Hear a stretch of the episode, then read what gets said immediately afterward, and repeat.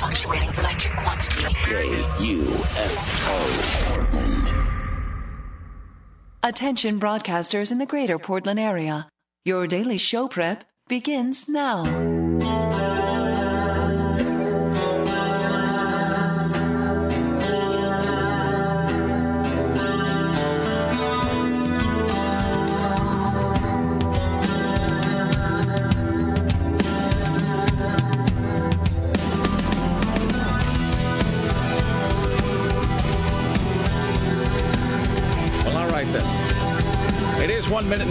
Seconds after the hour of five, and this the month of June in the year of our Lord 2009. Thank you for coming along and making it part of your listening day. We are live from the plushly appointed yet not overly ostentatious studios of Rock 101, KUFO in beautiful downtown Portland, Oregon. It is 503 228 4101 if you would like to be part of today's program. It is uh, Tuesday morning, and good morning to you. It's uh, 503 228 4101 if you would like to weigh in with your comments, questions, clarifications, ruminations, ponderings, kvetches, musings, uh, whatever it is you might uh, have on this Tuesday. You can also email if you like. It's rick at rickemerson.com. Rick at rickemerson.com. Sarah with an H at KUFO.com. Tim at KUFO.com. Or Nibbler, that is N I B L E R, at KUFO.com. All right, so when we last left the Rick Emerson show, Sam Adams was being investigated. Chris Brown had yet to plead anything to anything. And I think John and Kate had not yet uh, filed for divorce. Now it's John and Kate plus hate. Well done, Tim. And a breaking story before you continue any further. The girl with the 56 tattoos admits she lied. Well, behold my shock. And when you said John and Kate plus hate, I was about to. S- That was kind of amazing. I was about to say I thank you. that from the post. And I was about to commend you on being witty right out of the gate, and then I stopped because I realized that it would be an unfortunate rhyme. But I hadn't quite had had the chance to substitute an alternate phrase uh, when you went under the 56 stars, girl.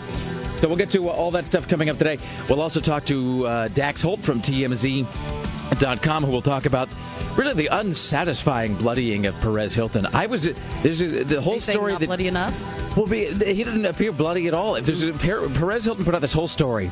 That what's his name? Will I am from the Black Eyed Peas.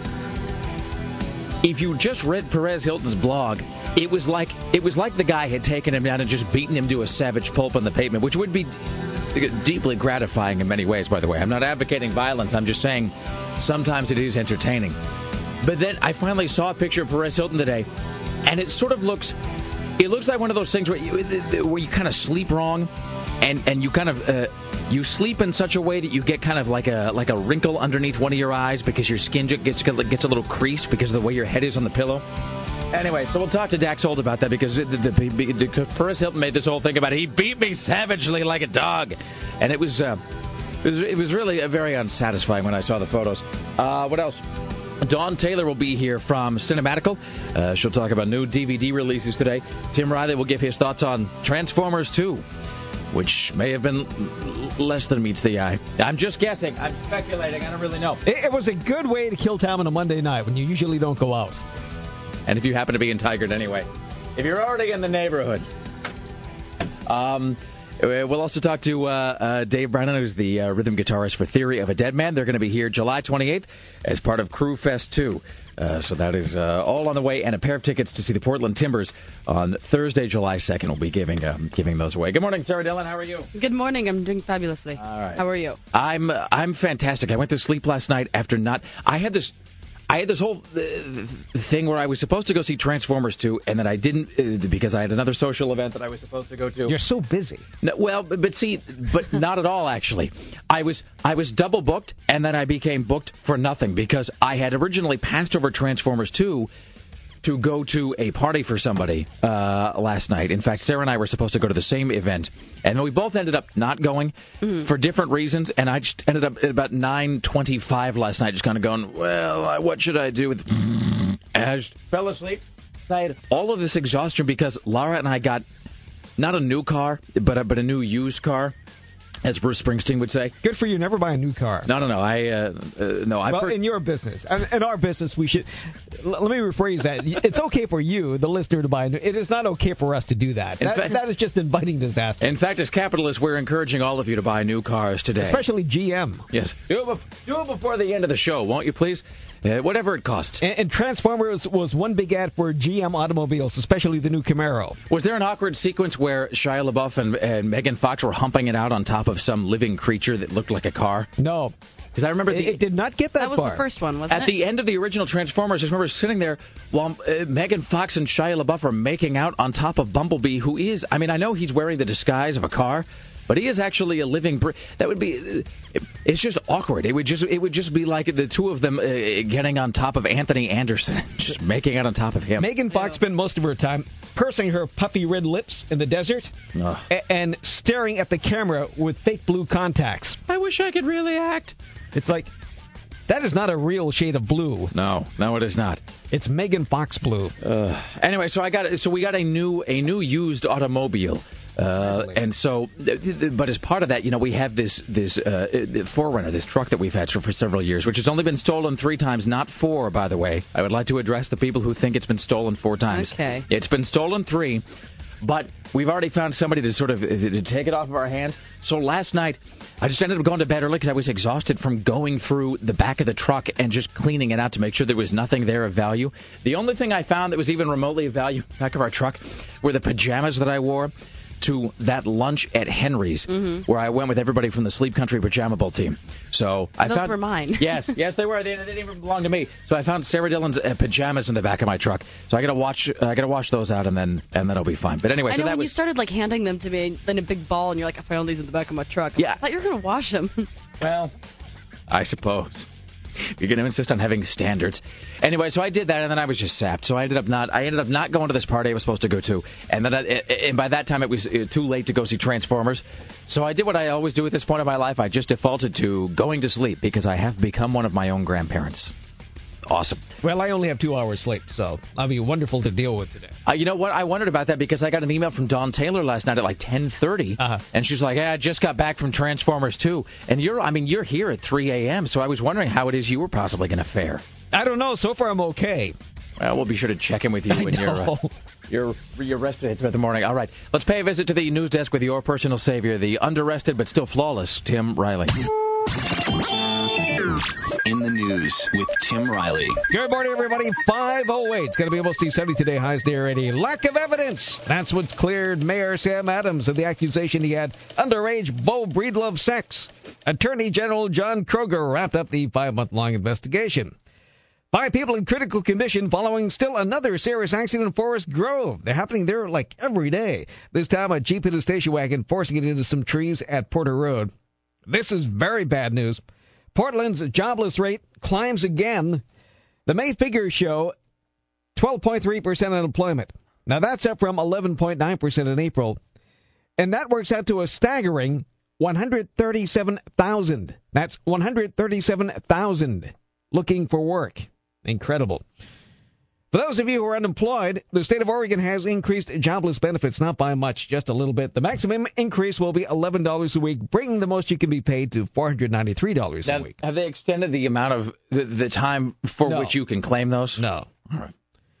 Uh, then we have this very odd story. Let me uh, write this up and make sure we're ready for it because it is indeed odd.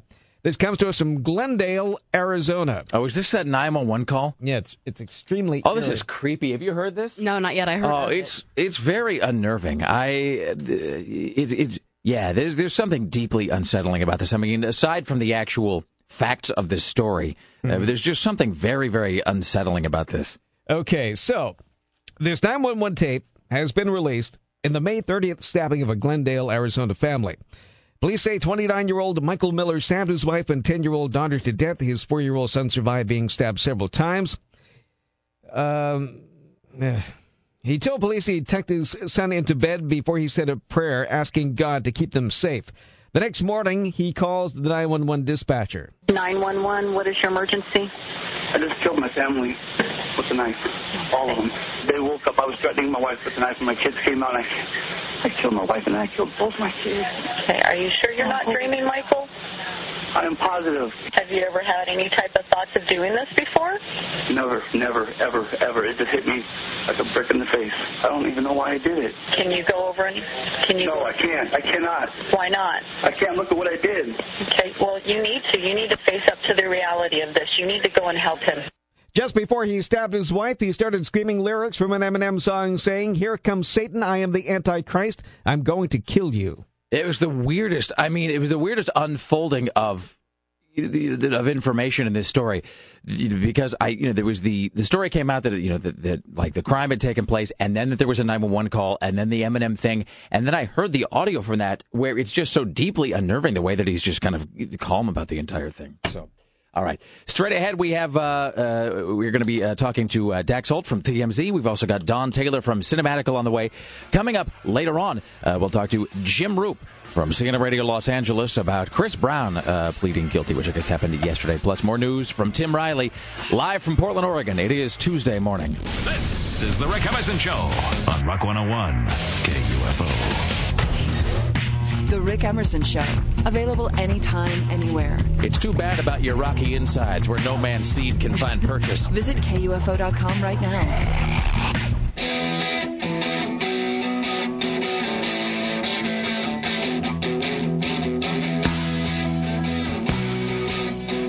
It is the Rick Emerson radio program live from beautiful downtown Portland, Oregon. It's Rock 101 KUFO. Our phone number is 503 228 4101. Ladies and gentlemen, with breaking news, we now go to Tim Riley at the news desk. In the news with Tim Riley. This breaking news story, 521. This comes to us from Los Angeles. Is this a? Uh, do we need to preface this with something, Tim? Is this a uh, a watch of some kind, or This would be a snuff watch. here's your ad hoc snuff watch?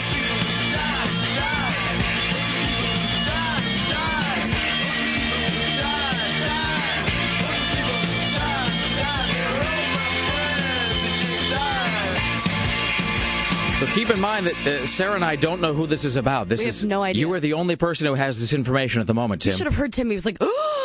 I Over in walked into the corner. studio just now. As I walked in the door, Tim actually he he actually sort of shooed me over to my seat so that we could we could get ready for this. So I have no idea who we're about to discuss. A longtime television icon. Bob Barker. Nope. Oh, Sarah Dillon? is it wrong uh, of me to keep guessing? Longtime television Seems like I'm. It seems like I'm wishing death on people by guessing them. Well, It's death has really already the occurred, so So that ship has sailed. w- wishing really doesn't count here. Um. All right. I've got one more guess. Uh. Um. God, it's not Bob Barker. Longtime Oh, television oh, icon. uh, Dick Clark. No. All right, uh, Greg. Do you have a guess? Do you know who it is? Greg can see my screen. He doesn't no. count. All right, he doesn't get the guess. All right. A television icon has passed away at the age of 86. He's guessing Phil Donahue. That would not be Phil Donahue is not No, 86. No. Okay.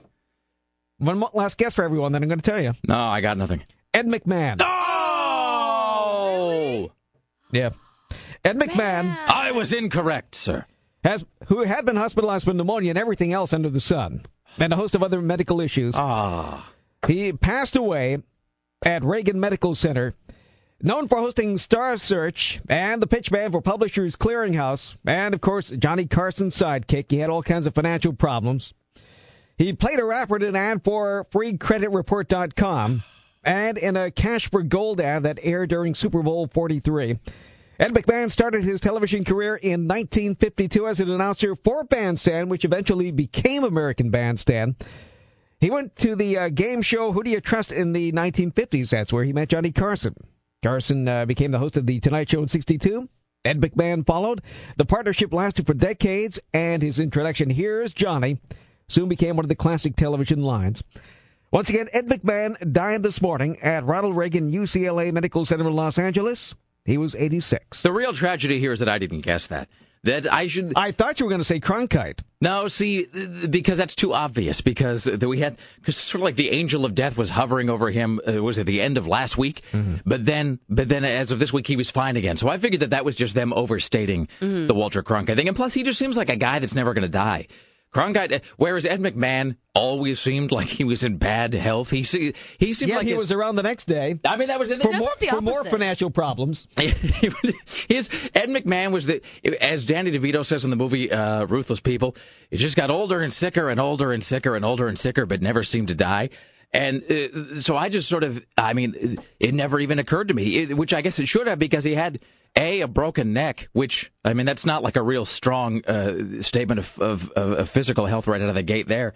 And then he had uh, pneumonia. Jesus, eighty six. So the it's interesting, by the way, in, the, in just the uh, the bio that they led with Star Search. That's the first thing the article said. The best known as the host of Star Search, also the Tonight Show. Which is really strange. Um, wow. All right. So is he? uh, So is he still married uh, to that wife of his? Well, yes, he was. I mean, this is well. I mean, in the past, everything is now shifted to past tense. But this, um, so I mean, was he? I mean, was this expected in the sense that was he in the hospital with pneumonia, like right now? I mean, was he there because of that? Right. I mean, he always seemed to be in and out, uh, out of the hospital. Well, that's really all I And remember. he must him. have had good health insurance because he was constantly in the hospital. Wasn't he one of those guys that got on TV and he didn't didn't he pitch that weird health insurance you could get for four dollars and ninety five cents a month and your premiums are guaranteed never to go up. Um, so all I really remember Ed McMahon for for the last eighteen months is either being in the hospital because something terrible happened to him, or he was doing some sort of uh, humiliating series of commercials. How sad that the last thing he did that I'm going to remember is that uh, thing where he's wearing a bunch of bling and he's driving along with Master P or somebody in Oh, why the, did you have to the bring back that of the up? truck That because was that's so bad. because that's the last thing he did that was uh, of any note. Um, I, I don't think I saw his like uh, cash for gold spot or whatever it is you were referencing during the uh, during the Super Bowl. I think I must have missed that somehow. I must have been in the kitchen getting uh, getting more so- Getting another frosty. getting more At toffee, halftime. toffied peanuts.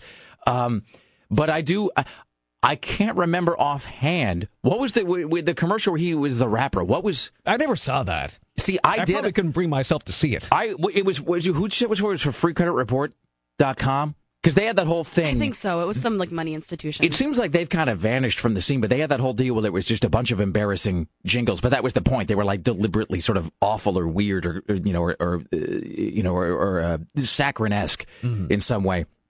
And so he had done that, but the last steady gig that Ed McMahon had, I mean, I'm trying to remember the last time he had a regular uh, series of any kind. I mean, it must the the last thing I can remember Ed McMahon doing with any sort of regularity was Jesus, and that was in the '80s. It was that that, that TV's uh, bloopers and practical joke show he did with Ed McMahon. Mm-hmm. But I mean, since then, I don't know what else. I don't know what else he had really done. I think he just kind of. I think he had settled into that semi-retired state where he just kind of made a living being Ed McMahon. And uh, Greg is saying Star Search, but I mean, Star Search was when was that on the air? When? Did, That was 70s, was it? 70s and 80s? yeah. So I mean, that's you know that must have been. So it must have been Tonight Show, and then Star Search was about thirty years ago, followed by that show he did with Dick Clark, followed by Carson going off the air when I think uh, I think McMahon just sort of settled into. I think he was more or less just a pitch man, you know, for the last eighteen or nineteen years. Well, he was like one of the, the most trusted man in America for pitching things for the longest time. That is true. I uh, I remember uh, seeing it. I don't think this is the thing I saw live. I think I only know this because Carson referenced it in all of those sort of the, the greatest hits specials he would do whenever they would do like his 20th anniversary, 25th anniversary. Because I think McMahon did Budweiser ads. And I'm fairly certain he did ads for Alpo. Alpo. And Remember be- when they used to st- starve those dogs and let them loose? Right. And, and they would everything but the bowl. And there's It, it was obvious that these dogs were starving. It is, it is some sort of a, some sort of a crate out back full of emaciated basset hounds. And then he would just unleash them on the stage so they would go, I'm so hungry. We love And he'd- say, Look how Buster loves his Alpo. Meanwhile, it's some dog that's been locked in the trunk of a car for two weeks. Um, I mean, I'm just speculating. It's just a satiric reference. Well, it happened many years ago. I don't even know if they still make Alpo. All that canned dog food. I remember- I, don't see very much of it anymore. What I do uh, always remember, though, is that uh, he did that live spot for Alpo during the Tonight Show, and there was that one where the dog wouldn't eat it, and so then Carson came over and sort of got down on his knees and mimed that he was eating it, which at the time seemed like the height of comedy. Looking back now, maybe that's not the most refined brand of hilarity, but it seemed so at the time. So Ed McMahon, um, he was how old? 86. 86 years of age. All right, so there you go. So more on that. Uh, actually, coming up next hour, we'll talk to Dax Holt from TMZ, and later in the show, we're going to be talking to Jim Roop from CNN Radio Los Angeles. Anyway, so uh, Ed McMahon uh, dead at the age of 86. Straight ahead, we have more news with Tim Riley coming up at 6 o'clock. We'll talk to Dave Brenner from Theory of a Dead Man. There is your Snuff Watch for Tuesday on the Rick Emerson Radio program.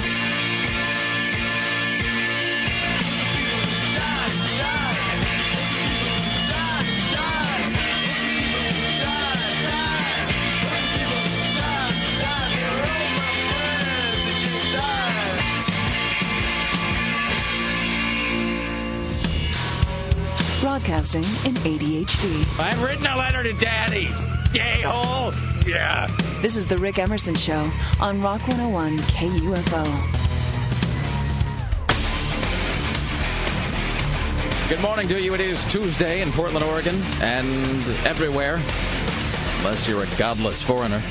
It's 503 228 4101. It's the Rick Emerson Show. We are here on Rock 101 KUFO, and if you are just joining us, TV's Ed McMahon, dead at the age of. But now they're. But here's the thing the age shaving continues even after death because now they're downgrading it to 85 years of age. Yes. And he said he died this morning at Ronald Reagan UCLA Medical Center, which is supposed to be Reagan, but it's spelled R E G A N. And this comes from KNBC TV in Los Angeles. So they due, ought to know better. due to all these layoffs, They're having their news written by KGW, apparently. Probably. Yeah, excellent. Maybe because of we're doing more with less these days, Tim. Maybe they've had maybe they've had to consolidate Ronald Reagan Hospital and Don Regan Hospital. use less A's. There you go. your writing. There's a, uh, that's a 1982. Are you wearing a Twilight shirt? I was going to show you this. I went to the mall with Kelsey yesterday, and we had, um, yeah, fourteen year old day. Yeah, I'm assuming you. I, did, I didn't think you got it at like the Dolce Gabbana store. Uh, wow. I wanted to find the most hideous one that I could, and Mission accomplished. Thank you. I'm sorry, I didn't. I didn't mean to interrupt our I death totally coverage was of going Ed to spring it on you, and I forgot that. But then I got hot, so I took off my sweatshirt. I just sort of looked over, and it was like it caught me at just the right angle where I could see the face of Edward uh, right there, right below your neck. no, neck. it's so creepy. And then look on the back. When you can live forever, what do you live for? Seriously, they were the most that's ridiculous shirts. awesome. It was on sale for five dollars. Really, did they not have sparkly shirts or one that said like Team Jacob in a blood spatter font? They had font? one that said Team Edward, and I Please just tell me could this not- was at, uh, I could not even find the irony in that one. Please tell me it was at Hot Topic. It really was. How much did you pay for it? Five dollars. Good for you. Yeah. Excellent. All right. Uh, it's 503 228 4101, ladies and gentlemen. Coming up at 6 o'clock, we'll talk to Dave Brenner, who's the rhythm guitarist for Theory of a Dead Man. They're going to be here July 28th, part of uh, uh, Crüe Fest 2, KUFO's Summer of Rock at 620. We'll talk to Dax Holt from TMZ. This is Tim Riley at the news desk. In the news with Tim Riley. Good morning, everyone. 539. It's going to be hot today. High temperatures near 80. Yeah, looks like Mayor Adams has been cleared by the state attorney general for his involvement with Beau Breedlove. John Kroger wrapped up the five month long investigation. Turned out that Beau Breedlove is not a credible witness. So, uh, well, if you did anything wrong, you got away with it. Portland Police Chief Rosie Sizer is calling for a polygraph testing for future cops after an officer was charged and jailed.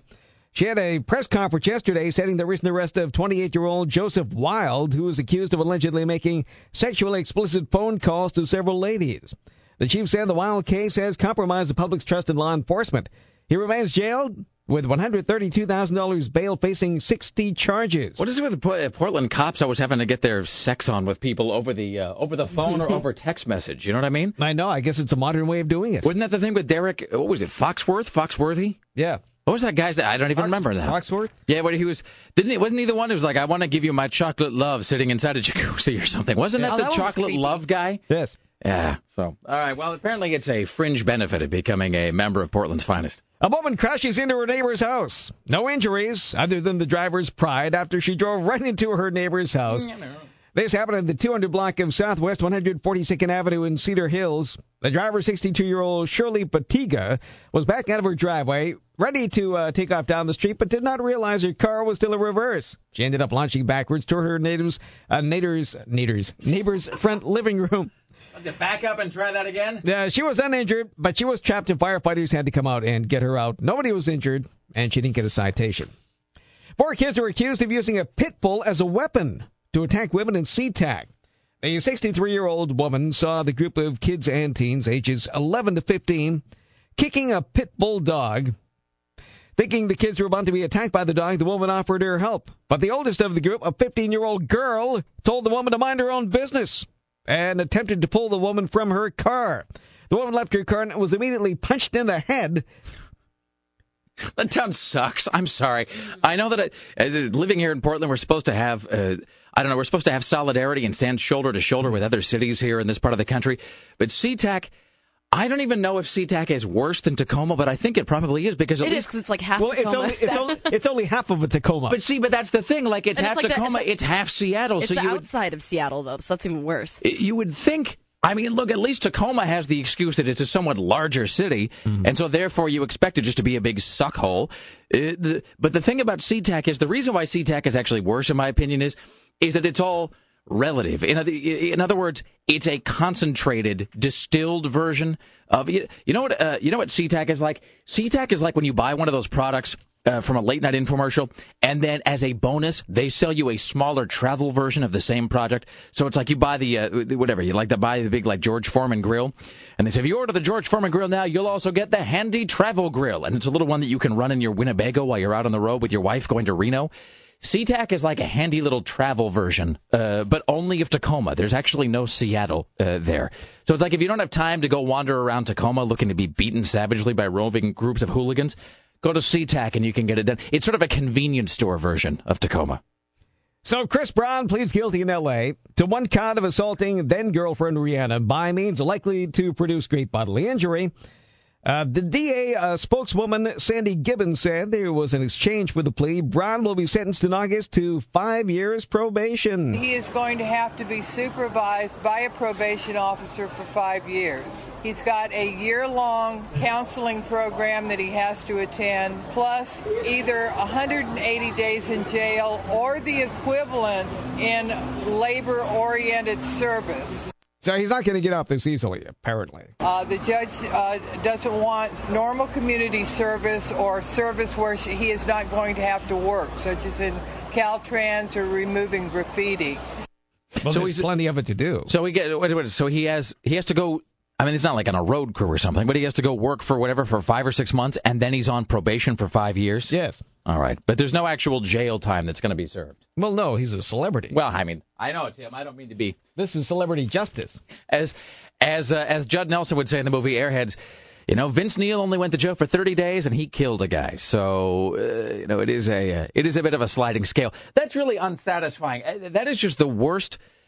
That is the worst possible resolution of that case because I was so hoping for a long, drawn out trial where Rihanna would take the stand and then she would tearfully recount uh, the savage beating, and then uh, you know, and then he and then he would stand up in court and he would say that's not true, and then what's his name, Paul Drake, the detective, would sort of rush in with evidence at the last moment, and then at the end they'd just take him out back and they'd beat him in the face with a shovel. So, but it looks like none of those things are going to happen. No. Yeah, all right. Uh, the Starface girl admits she lied. The girl who claims she got 56 face tattoos of stars. I don't think she claims that she got 56 uh, tattoos on her face, Tim. She said she mistakenly got them, and now she says she made up the story. Uh, this girl named Kimberly last week said she woke up in horror to find her face covered with stars of various sizes spread over the left side of her head. She says she only asked for three, but now she said she lied because her father was furious. The 18 year old confessed she did not fall asleep as earlier claimed, but wanted all, wanted all the stars and was, quote, fully aware of what the tattoo artist was doing. So uh, she told the Dutch television program, I asked for, for 56 stars and adored them, but when my dad saw them, he was furious. So I said I fell asleep, and the tattooist made a mistake. So, Uh, But, but I mean, It's still so strange. I just don't understand. It did, first of all, I don't understand why 56. I mean, does she have some sort of explanation for why that number was she where she not. settled? No, that's going to require a further interview. I mean, is that, I wonder if there's some sort of significance to that number. And also, you know, we never really talked about the business of getting tattoos on your face in general and how ungodly painful that must be. I know somebody who has a tattoo on their face. Really? Like right here. But is it like it, underneath their eye? yeah, yeah. He doesn't live here anymore, but yeah, he has. Uh, See, I think that would hurt because it's right on that whatever your cheekbone or whatever that is. Your your, but no, your skull a- is right there like near the guy. Surface. just looks a little weird. Yeah, that, see, that's It- my. it's like I think a, like a, a dart kind of or. now is that? But it, now is it? Uh, I'm not saying you surround yourself with felons, but is it now? Is it indicative of something? Is it like it's not like a prison thing or something? No, I don't believe he's been in prison. But oh just- wait, yeah, he was. but I think he had it before he went to prison. All right, so it's so it is just it, that is incidental to his Yes. prison time. So, but is is it significant? In other words, here's why I ask: because it seems like a like a tattoo on your face. I mean, I don't really know the answer to this. It, a tattoo on your face seems like it would hurt so much that really, unless there's some, unless there's some really compelling reason to get it there, like why not just put it on your arm or something? You I mean, murdered somebody and want a teardrop. yeah, that's. I mean, that that's the thing, right? I mean, some, or sometimes you see people get tattoos for like religious reasons, or like, uh, who was it? Was it Pam and uh, and Tommy that had the uh, they have their wedding rings tattooed on? I think it was Pam Anderson and Tommy Lee that they got their wedding rings tattooed onto their ring fingers, which I actually think is pretty great, by the way. Mhm. I mean, this is not really well, for Lisa me. Wood and, and Brian Wood have that. That's right. They Yeah. got. That's right. They got their. And see, which I actually think that's kind of cool. Uh, yeah, like I say, it's not a thing I'm going to do, but, But, I. it's not so cool when you, well, not say Lisa When you- when you get a divorce.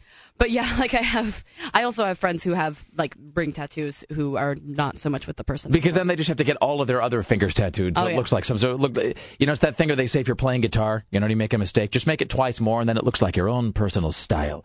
Or you're if you're um, I get it was it was uh, uh, uh Nikki Sixx from Motley Crue because he was dating what's her name Vanity for the longest time, and see sometimes these tattoos like the solution will work itself out because Nikki Sixx just had a big V on his arm for Vanity, and I think when they busted up, he had the solution where he just put like he made the V, he put an I next to it and made it into the Roman numeral for six, which works out really well if you're Nikki Sixx It doesn't work out well if you're anybody else, because otherwise you just have to get a huge like rose bush or something tattooed over the top of it, and that's no good.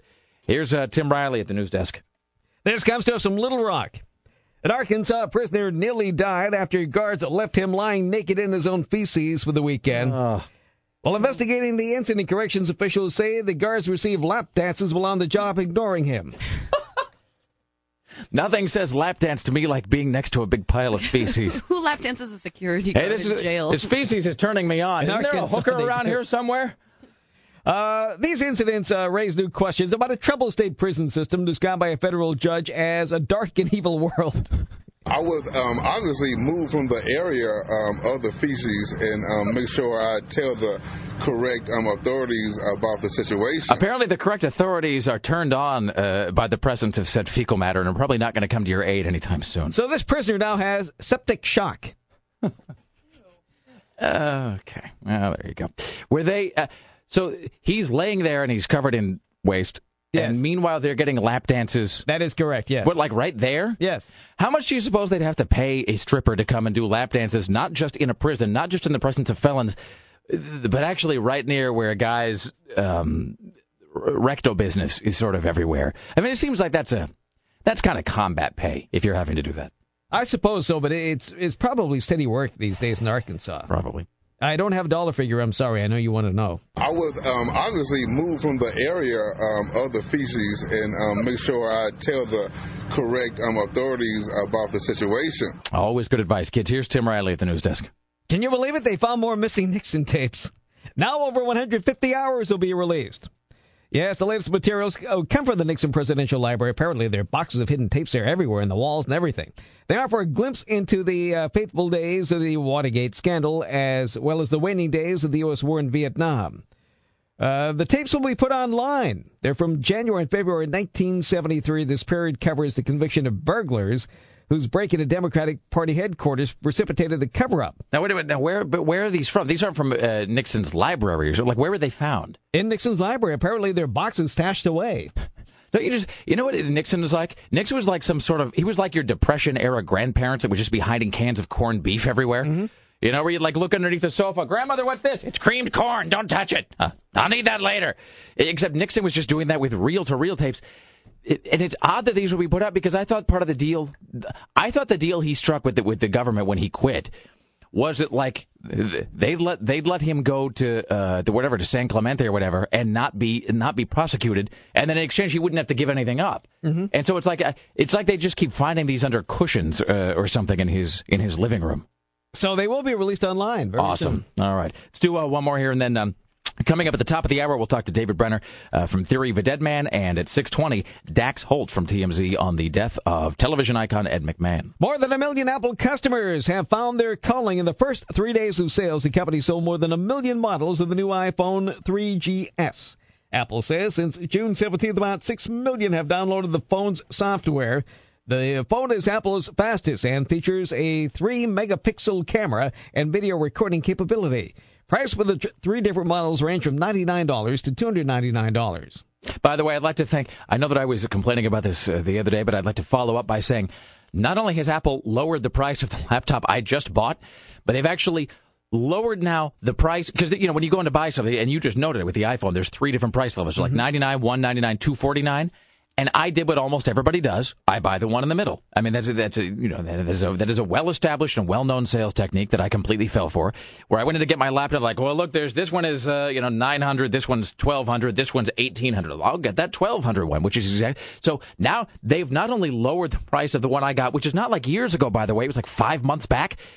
The one that I passed on that was like fifteen hundred dollars, they've actually now lowered to below the price I paid for mine. So thanks so much. I yeah, I appreciate that. Oh, and then Steve Jobs has a new liver. Did you see that? I did. Apparently, Apple just uh, they decided to keep that secret from everybody, uh, but uh, he got a, a new liver stuck in him. So uh, well done, Steve Jobs. So there you go. Uh, it is the, uh, the Rick Emerson Show. We are live from Portland right here on Rock 101 KUFO. Coming up at the top of the hour, we'll talk to David Brenner from Theory of a Dead Man, who's going to be here July 28th as part of Crüe Fest 2, part of KUFO's Summer of Rock. Live from Portland, Oregon. It is Tuesday morning.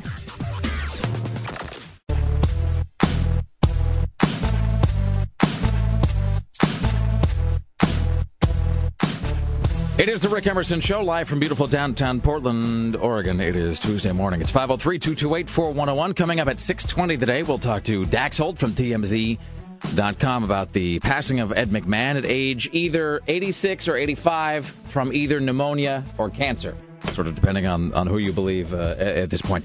Uh, Dawn Taylor from uh, uh, Cinematical and Fandango will join us at 7 o'clock. We'll talk a bit about Transformers 2. And so, Sarah, you didn't go to Transformers 2. Tim did. Greg, Transformers 2? No. All right. So Tim is the only. Well, that's bizarre that you're the only person in the room that went to it. Usually, uh, you know, we go somewhere and then you just opt out and decide to see it later under the cover of anonymity. Well, you guys spend more time on the east side than I do. Well, that's true. Oh, that's this is technically on the west side. This was at uh, this was in Tigard, was Tigard. it not? All right. So was it now? Did you and Court and Fat Boy all get up and uh, did you press the flesh and greet the crowd and work the uh, room and so forth? I only saw them briefly, and they greeted the crowd. So I I never went on stage or anything. I was sitting there with Chris Paddock. They, they were sitting far away from me. It was really the best night ever for you because you were able to see the movie for free and you didn't actually have to speak to anybody. No. Well done, Tim Riley. Mm-hmm. All right. What headlines are we following on this Tuesday morning? Well, K2 reports that Mayor Adams wrote a letter of resignation a few months ago naming Randy Leonard as interim mayor, but he never used it. He never quit. Now, due to a swatch of lies, Mayor Sam Adams has been cleared of any wrongdoing.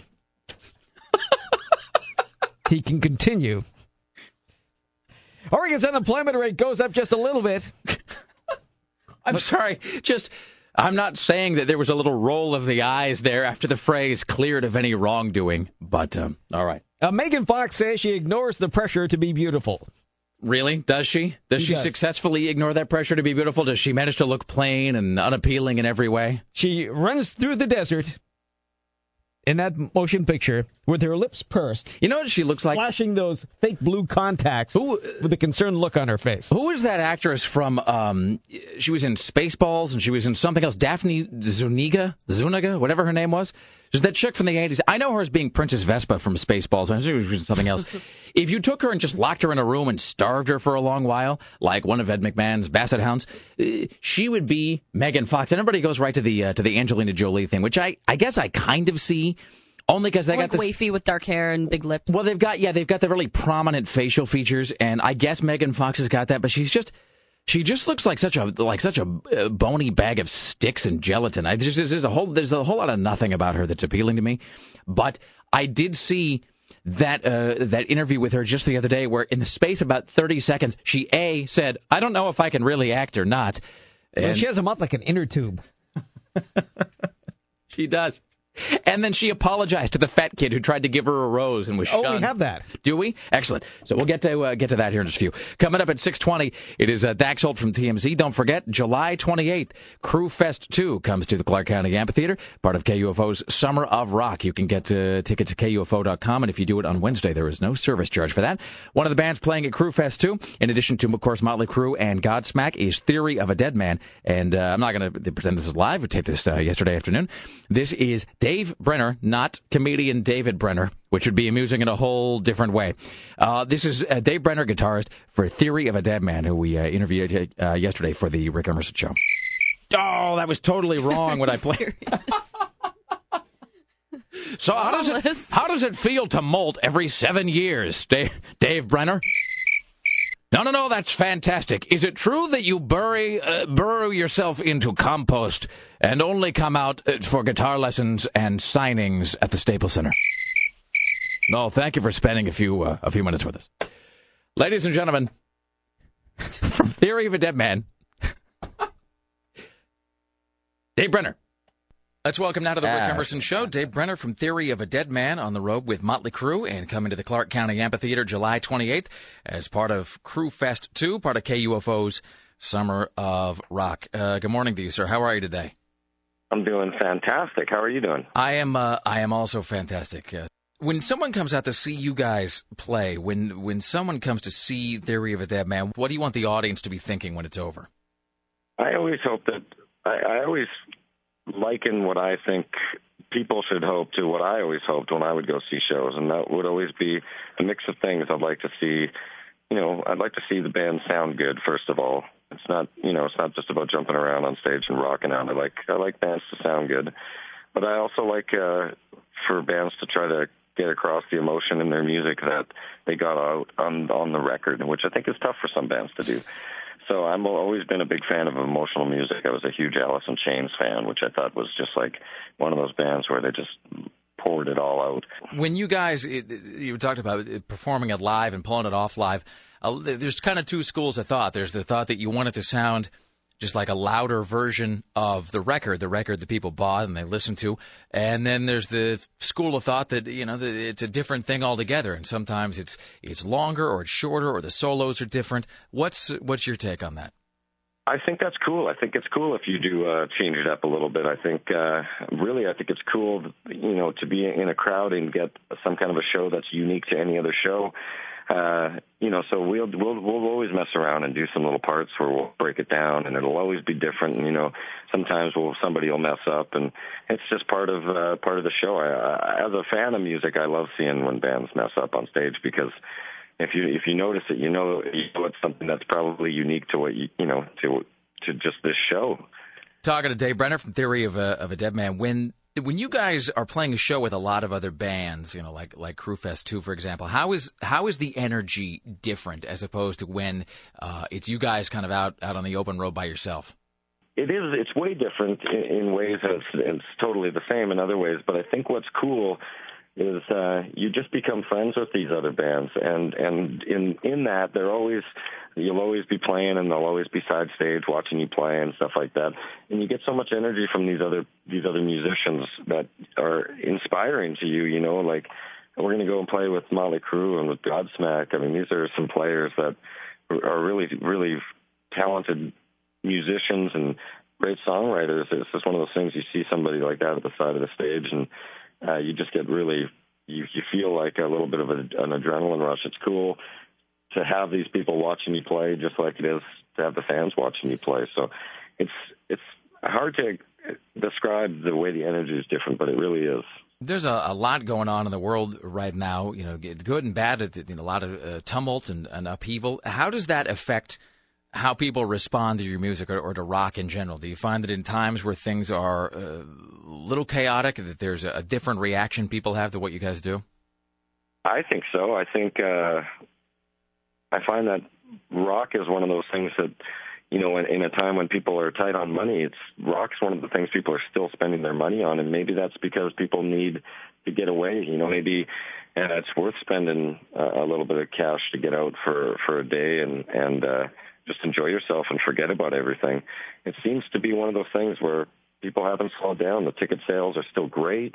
Uh, record sales are still great. So, uh, you know, and you can't explain it because every everywhere else the economy is a little bit worse off than it was a few years ago, and and uh, yet people are still buying music. So I, I think rock and roll is just one of those things. People need to feel good, and uh, rock and roll is one of those things that does that for people. We're talking to Dave Brenner from Theory of a Dead Man. There's you mentioned Alice in Chains uh, earlier as a band that you know they, they really impressed you in a band that you guys uh, you know the band that did it did it the right way. What other you know what other bands out there do you look at to model yourself on? Not even necessarily musically, just a band that that delivers and that has uh, has their act together, for for lack of a better word.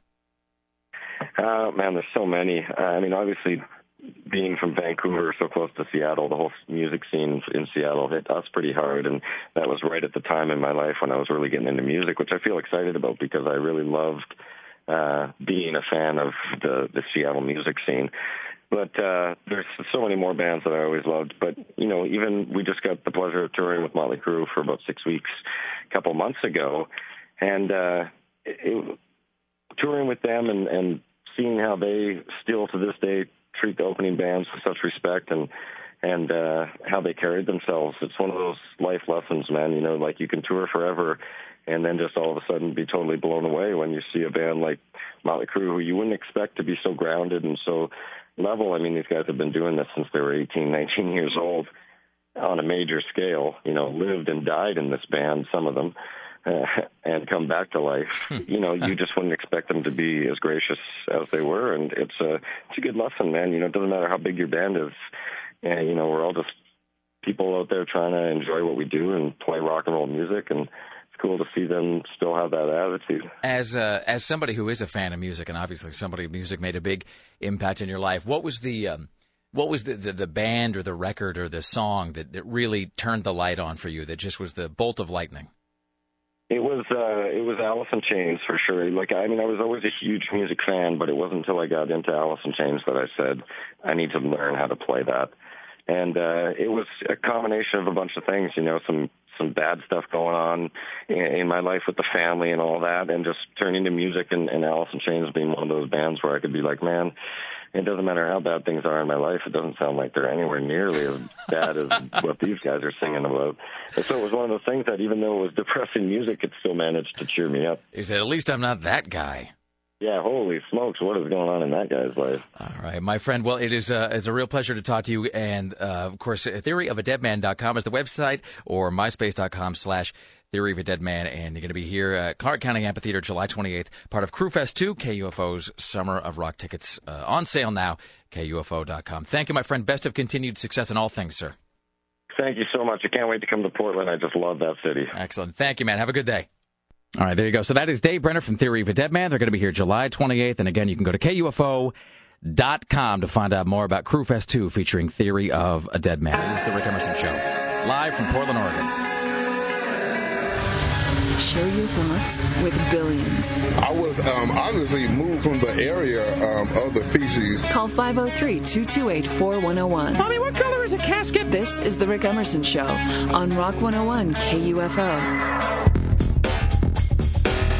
Indeed, the Rick Emerson Show is live from beautiful downtown Portland, Oregon. It's Rock 101 KUFO. It's 503 228 4101. 503 228 4101. Coming up at uh, 7 o'clock, we'll talk to Dawn Taylor uh, from Cinematical and Fandango about new DVD releases coming up later on in the show. CNN radio correspondent Jim Roope uh, from Los Angeles. Also, a pair of tickets to see the Portland Timbers uh, play on July 2nd. You'll also be entered into the grand prize of sitting on the bench with Sarah uh, and the team before the game. That is coming up sometime. So excited this and hour. nervous. Are Oh, you? I'm really nervous. Now, is this now? This is an exhibition game. Now, are you are you going to have to do anything while you sit on the bench? No, You just have to sit there and uh, just sit there and watch all the sweaty men run all around. the chiseled men uh, uh, sort of uh, preparing to go out into the field and, and do battle. Yes, and I'm I'm gonna feel like a total idiot. Oh, by the way, speaking of sweaty, chiseled men, I, I took a longer look at that picture of Ryan Reynolds uh, that you've got up at your. now do you see the beauty that is him? no, here I, I really don't. And let me say this about that. Let me bring it up right now. Sarah X Dylan. In just a moment, by the way, uh, speaking. Oh my things, God, yeah, he's like the hottest thing ever. Hollywood. We'll be talking to uh, Dax Holt from TMZ here in a second. See, I would. I'm looking at this picture of Ryan Reynolds. Oh yeah. That's at your website, and this is from. I guess this is the Entertainment Weekly that came out last week because it's about uh, the proposal, Week's which I edition. did. It is the proposal out or is that this week? God, I'm so I'm so out of touch. I thought it came out this past weekend, but I'm not Too sure. busy watching True Blood. Uh, frankly, I'm just You and busy. me both, friend. I just finished it yesterday. You're way ahead of me. I gotta, I gotta figure out, I gotta th- figure out exactly how fast I can get caught up with season one, so that I can uh, then get into season two, which I think just started a couple weeks ago. But anyway, so I, I'm kind of out of touch with everything that's been uh, that's been at the uh, the movies. But the proposal, I think, is either out last Friday or it's coming out this Friday. And I'm looking at this picture of Ryan Reynolds that you've got here, and I wouldn't think that he's your type because he looks. Because he kind of looks like too much of a hard body, and he looks as though he's I know. been It's- greased up with something. It's just him. I don't know why. I don't usually like all like big, muscly, crazy looking men. It's kind of like he's been slathered in pork oil or something. It Uh, is, sort of 'cause like it in has like a- preparation for, like he's been basted, uh, you know, in pre- preparation for cooking. Maybe that's why it looks so delicious. Yeah, I see. I thought you. uh, Here's the other thing about this is he doesn't have any of that no, it looks like his boy. pants are kind of hanging off too. and he's got that Sisqó thing. He's like in that Sisqó Dude. video where he's like rotating on a on a. He's like rotating on a turntable. Say, Come on. Look, look, look at my pubic bone, won't you, please? Thank you. All right, let's welcome now to the Rick Emerson Show from TMZ.com, our good friend Dax Holt. Hello, sir. Sorry, I'm still laughing about all those descriptions. Well, I just have you. Do you know what I'm talking about? Have you seen the the Entertainment Weekly that is that's got uh, Ryan Reynolds in the front? yeah, I did see it yesterday in the, the dentist office. Yeah, it's got him, and he's wearing water wings and like uh, I don't know, whatever, like a He like a can rock scuba those water wings, mask or something. I I like the greased up like he's in a Sisqó video. I mean, but you know the video I'm talking about, right? I don't even know what the song was, but it was like The thong song? is, Are you is, talking about this? An- Is it Angelo? Was is he it, the one who is just it stood? D'Angelo? Who am Yeah, I thinking of? There you go. And he was the guy from Blackstreet, like, right? Naked, sitting there spinning around or something. yes, That's the spinny right. video. Yeah. All right, let's all stop and get, get a hold of ourselves. Okay, okay. Uh, uh, Sisqó is the guy that did the thong song. Why do I know Yes, that? he has the silver hair. D'Angelo is the guy who was in Blackstreet, I think. Uh, and he is the guy that did whatever that video is called, and it's just a static shot, more or less, of him, and he's standing. You can't see it, but you can tell he's standing on like a turntable of some kind, and he is nude, and it is actually cut. You know, the, the camera um, is is is dropped so low, and the shot is framed so that you can see all the way down to right where his business would begin. And it's just, and he does appear to be all oiled up with something like the, you know, like like Ryan Reynolds here. And the video is just one long shot of him rotating in place while he lip syncs. Oh yes. And the sole purpose of the video, by the way, seems to be distracting my wife, who the first time she saw it, I came in the front door. I was out like taking out the trash or something sexy like that. And I walked back into my living room and I said, Hey, honey, one of the trash cans seems to. She goes, Shh, I'm watching this. Don't don't interrupt me. She's all sweating. Seriously, it was. You know what it was? It was. It was like a cat. If a really sparkly piece of catnip that was in fact covered with tiny mice and pieces of cheese had been rolled across the floor, it was, it was all she could pay attention to. So, in any event, um, well, what is uh, what is going on in the world of TMZ, sir? Oh my God! Well, I think the biggest news is that Ed McMahon passed away this morning. Uh, you know, I, I I think my jaw just dropped open when I heard that news. You know, he's been battling pneumonia and bone cancer for so long. He's been in and out of the hospitals, uh, and his last day has just been at the UCLA Medical Center where he's been for a couple months. And I think we kind of have been watching on him, expecting this, uh, just because he's been in such poor health. But still, nevertheless, it's a huge legend losing him. We uh, we actually were really caught off guard by it, even though he's been in the news lately. There's been in poor uh, health, and our news director. We came back from it, and it happened. The news came out while we were in a commercial break, and we came back, and the news director said, uh, "Jim said, you know, a Hollywood celebrity has passed away," and we immediately went around the room trying to guess at who it was. And I think somebody said Walter Cronkite, and I think I said, um, "The hell did I say?" I guessed somebody else who was just completely. I, I went to somebody. I went to somebody weird, like I think somebody said Phil Donahue or whatever, and. It, the Ed McMahon thing never even occurred to us because as sick as he's been and as as badly as things have gone for him recently, he just seems like one of those guys who's such a fixture in the landscape. You can't imagine him not being around. Yeah, exactly. Um, so it's just yeah, it's just a, it's. I mean, it's just a just a thing that really is is kind of uh, out of the blue in a lot of ways, psychologically anyway. What else? Uh, what else is going on in the world of uh, of scandal in Hollywood? Well, I, I don't know. You guys want to talk about a little Rihanna, Chris Brown, or Will I Yes. Perez? I mean, it's up to you. Let's talk about Chris Brown because Did you I say Perez Hilton?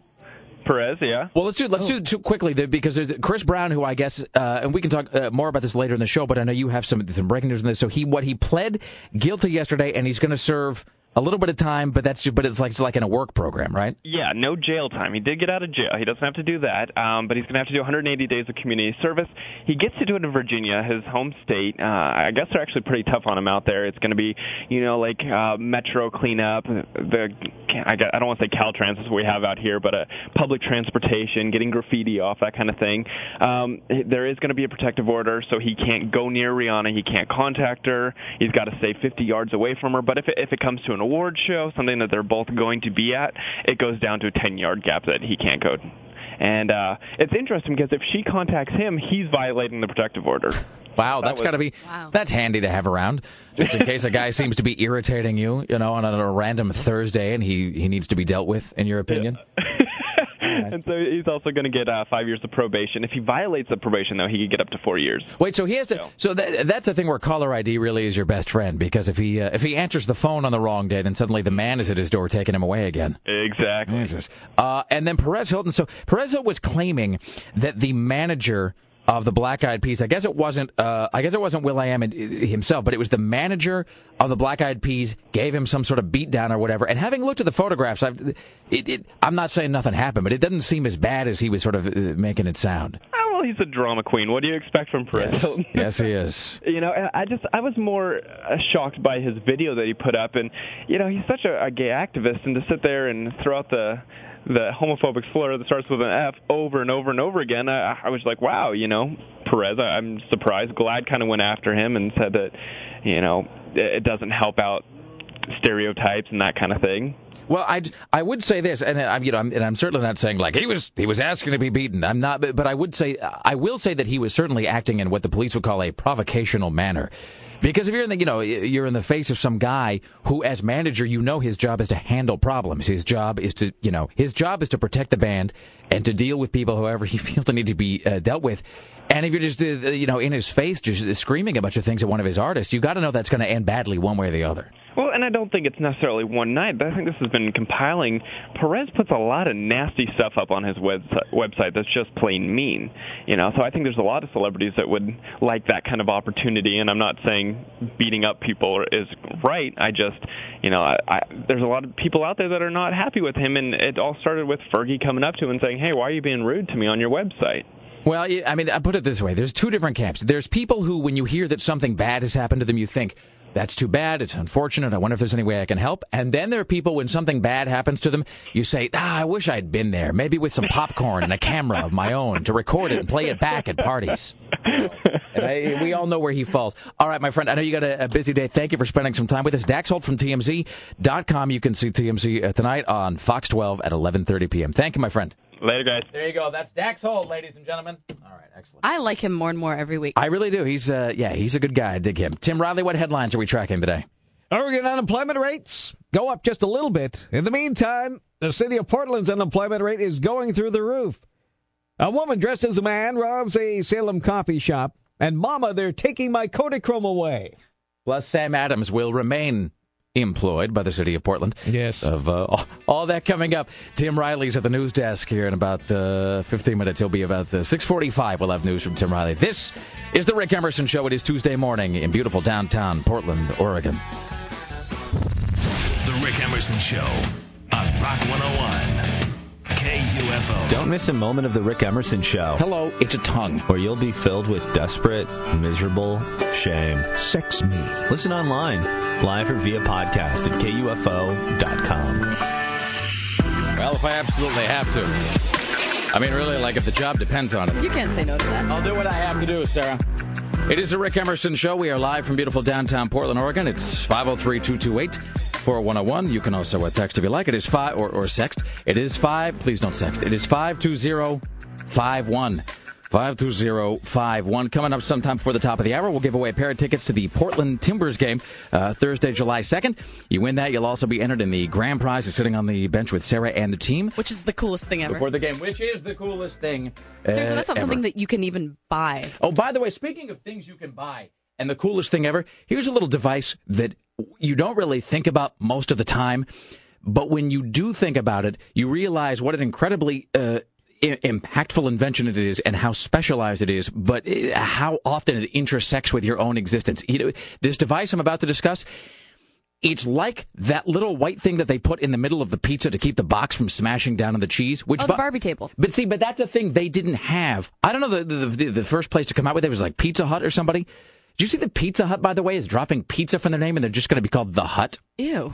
That's weird. it's just it's all very weird. I mean, and it seems like I ought to be making Hut. the second The spa- the second second Spaceballs reference of the morning. By the way, with that, because I'm just picturing Dom DeLuise covered in cheese saying, "I'm Pizza the Hut," but. I think they're just going to be calling themselves the Hut. I, I, I could be, but it's like it, it's a little too uh, late for that to be an April Fool's joke. I saw something about it yesterday because I think they're going to become more of a full service food restaurant. So, Like, anyway, we need another one. I'm just, I'm just saying. Just Because they serve like pasta and stuff now, don't well, they? Well, I think they serve a whole a whole line of things. Uh, I mean, I'm you know I'm kind of a more delivery guy, so I don't really go into the you know if I go if I get that I don't go into the restaurant. I typically just have it. I'm an American. I have things brought to me. I'm more of a Papa Murphy's kind of gal. I have my food uh, hunted, gathered, and delivered to my domicile. I no longer have to leave my home for almost anything. So, but I think Pizza Hut was the first uh, the pizza place to come out with that little white Barbie table, as you put it, and that's completely. It looks like if Barbie or Skipper had some sort of like outdoor deck furniture for their children. That's that little white thing they put in the middle of the pizza. And when the box goes down, the cheese doesn't hit it. Here's another thing like that.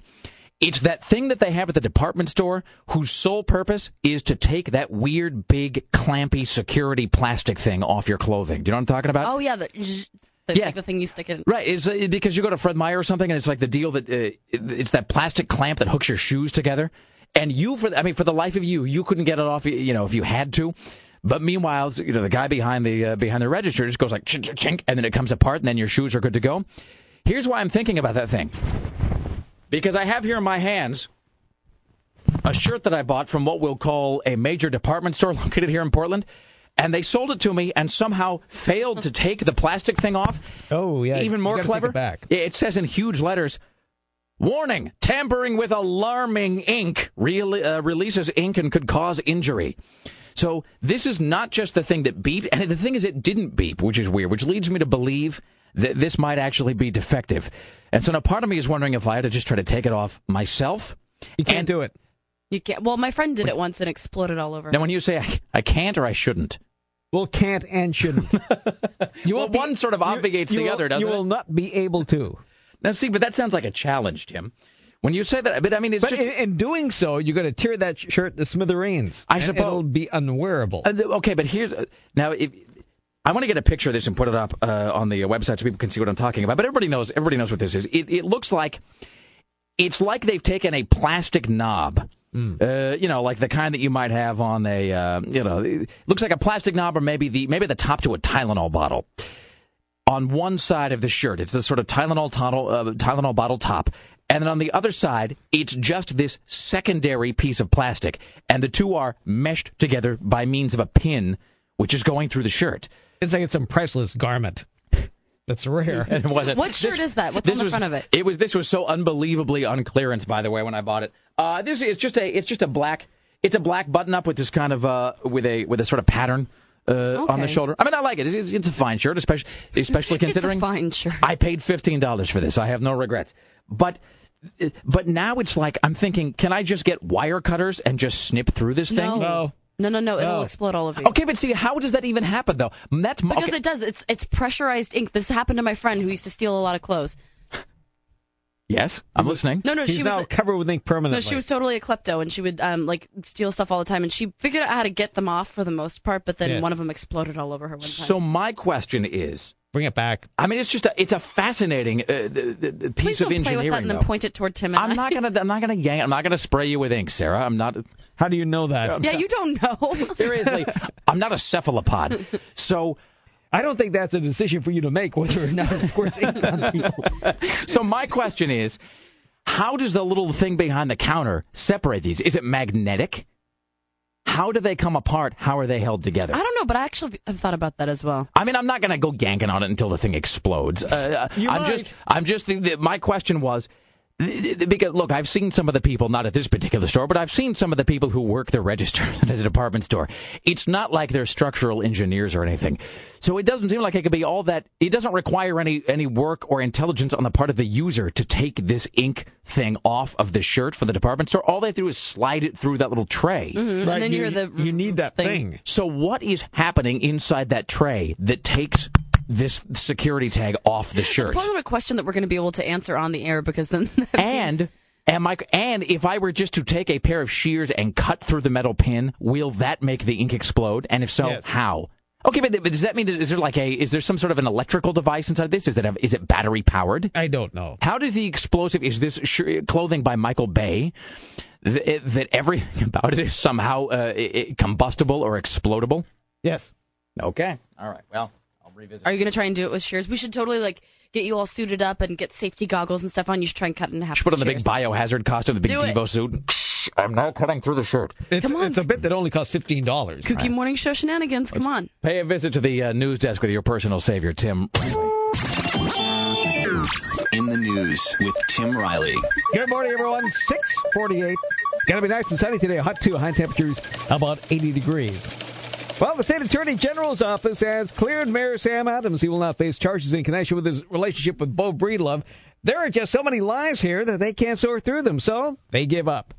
Uh, Breedlove said the mayor kissed him twice, once very passionately. When he was still 17, uh, Adams claims he uh, waited till Breedlove was 18 before having any kind of sexual relations with him. The mayor did admit lying about the whole affair, even denounced uh, one accuser as being sleazy, but lying is not illegal. So um, Katie also read a different part of the story. They were they were sorting through the mayor's computer, and they found out a few months ago the mayor wrote a letter of resignation, and he was going to appoint Randy Leonard as uh, interim mayor, which is kind of interesting. Well, as I've said before, I mean, exhibited bad judgment. Um, He's just What's with that music? I don't know. There's, there's like the uh, current affair music underneath. But he, he just spooks me every time he, he talks. He just sounds too psycho. Sam Adams. Yes. So he wrote He's the. hot, but uh, he has kind of dead eyes. Well, he. I would say that he does have these strange sort of zombie mayor uh, eyes going on. Mhm. You're right about that. He does have a sort of. Not he, to say he's not a good looking fella. He is. he has a very uh, Women un- love those glasses. very unnerving countenance. So he wrote a letter Oh, of yeah, resignation just to sort of have around, like, Yes. like in case they found the smoking gun or whatever, so he could just reach into the. No, no, no, I, I'm leaving.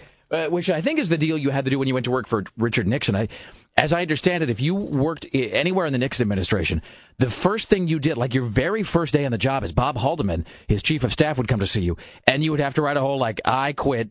You know, and and then you would sign it, your name, and then the only thing that would be left blank was the date, and so that if you ever displeased them, all they would have to do was like fill in today's date and look at this, he resigned today, get out.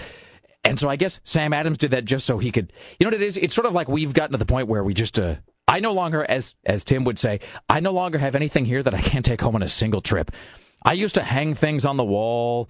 I used to just let me put a gigantic potted plant in the corner of this office. No, now no, it don't can. bring living things. No, no, no. It can all it can all go home in one trip to the car.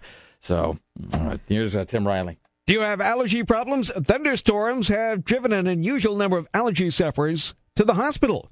In a normal year, drier than this one, springtime pollen counts rise and people with allergies begin to suffer.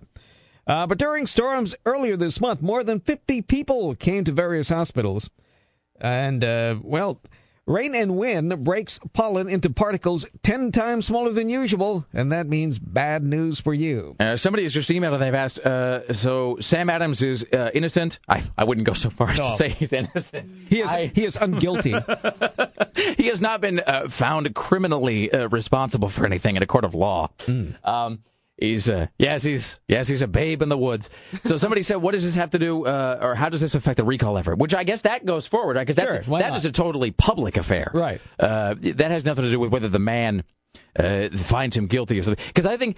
Isn't the man's whole deal? This is, the Kroger's deal is just like everybody is so full of lies and deceit here that there's no possible way to figure out because everybody is undoubtedly guilty of something, and so therefore it's impossible to find out It's a- how guilty. right, it's just a tangled web of lies. Right, because the only because the only way, regardless of whether how you stand on this, you have to. I think probably the assessment is the only way that you can that you can nail one of the guys, so to speak, is to is to have everything hinge upon the word of one of the other guys, and everyone is just uh, is just full of falsehoods and flim flammery.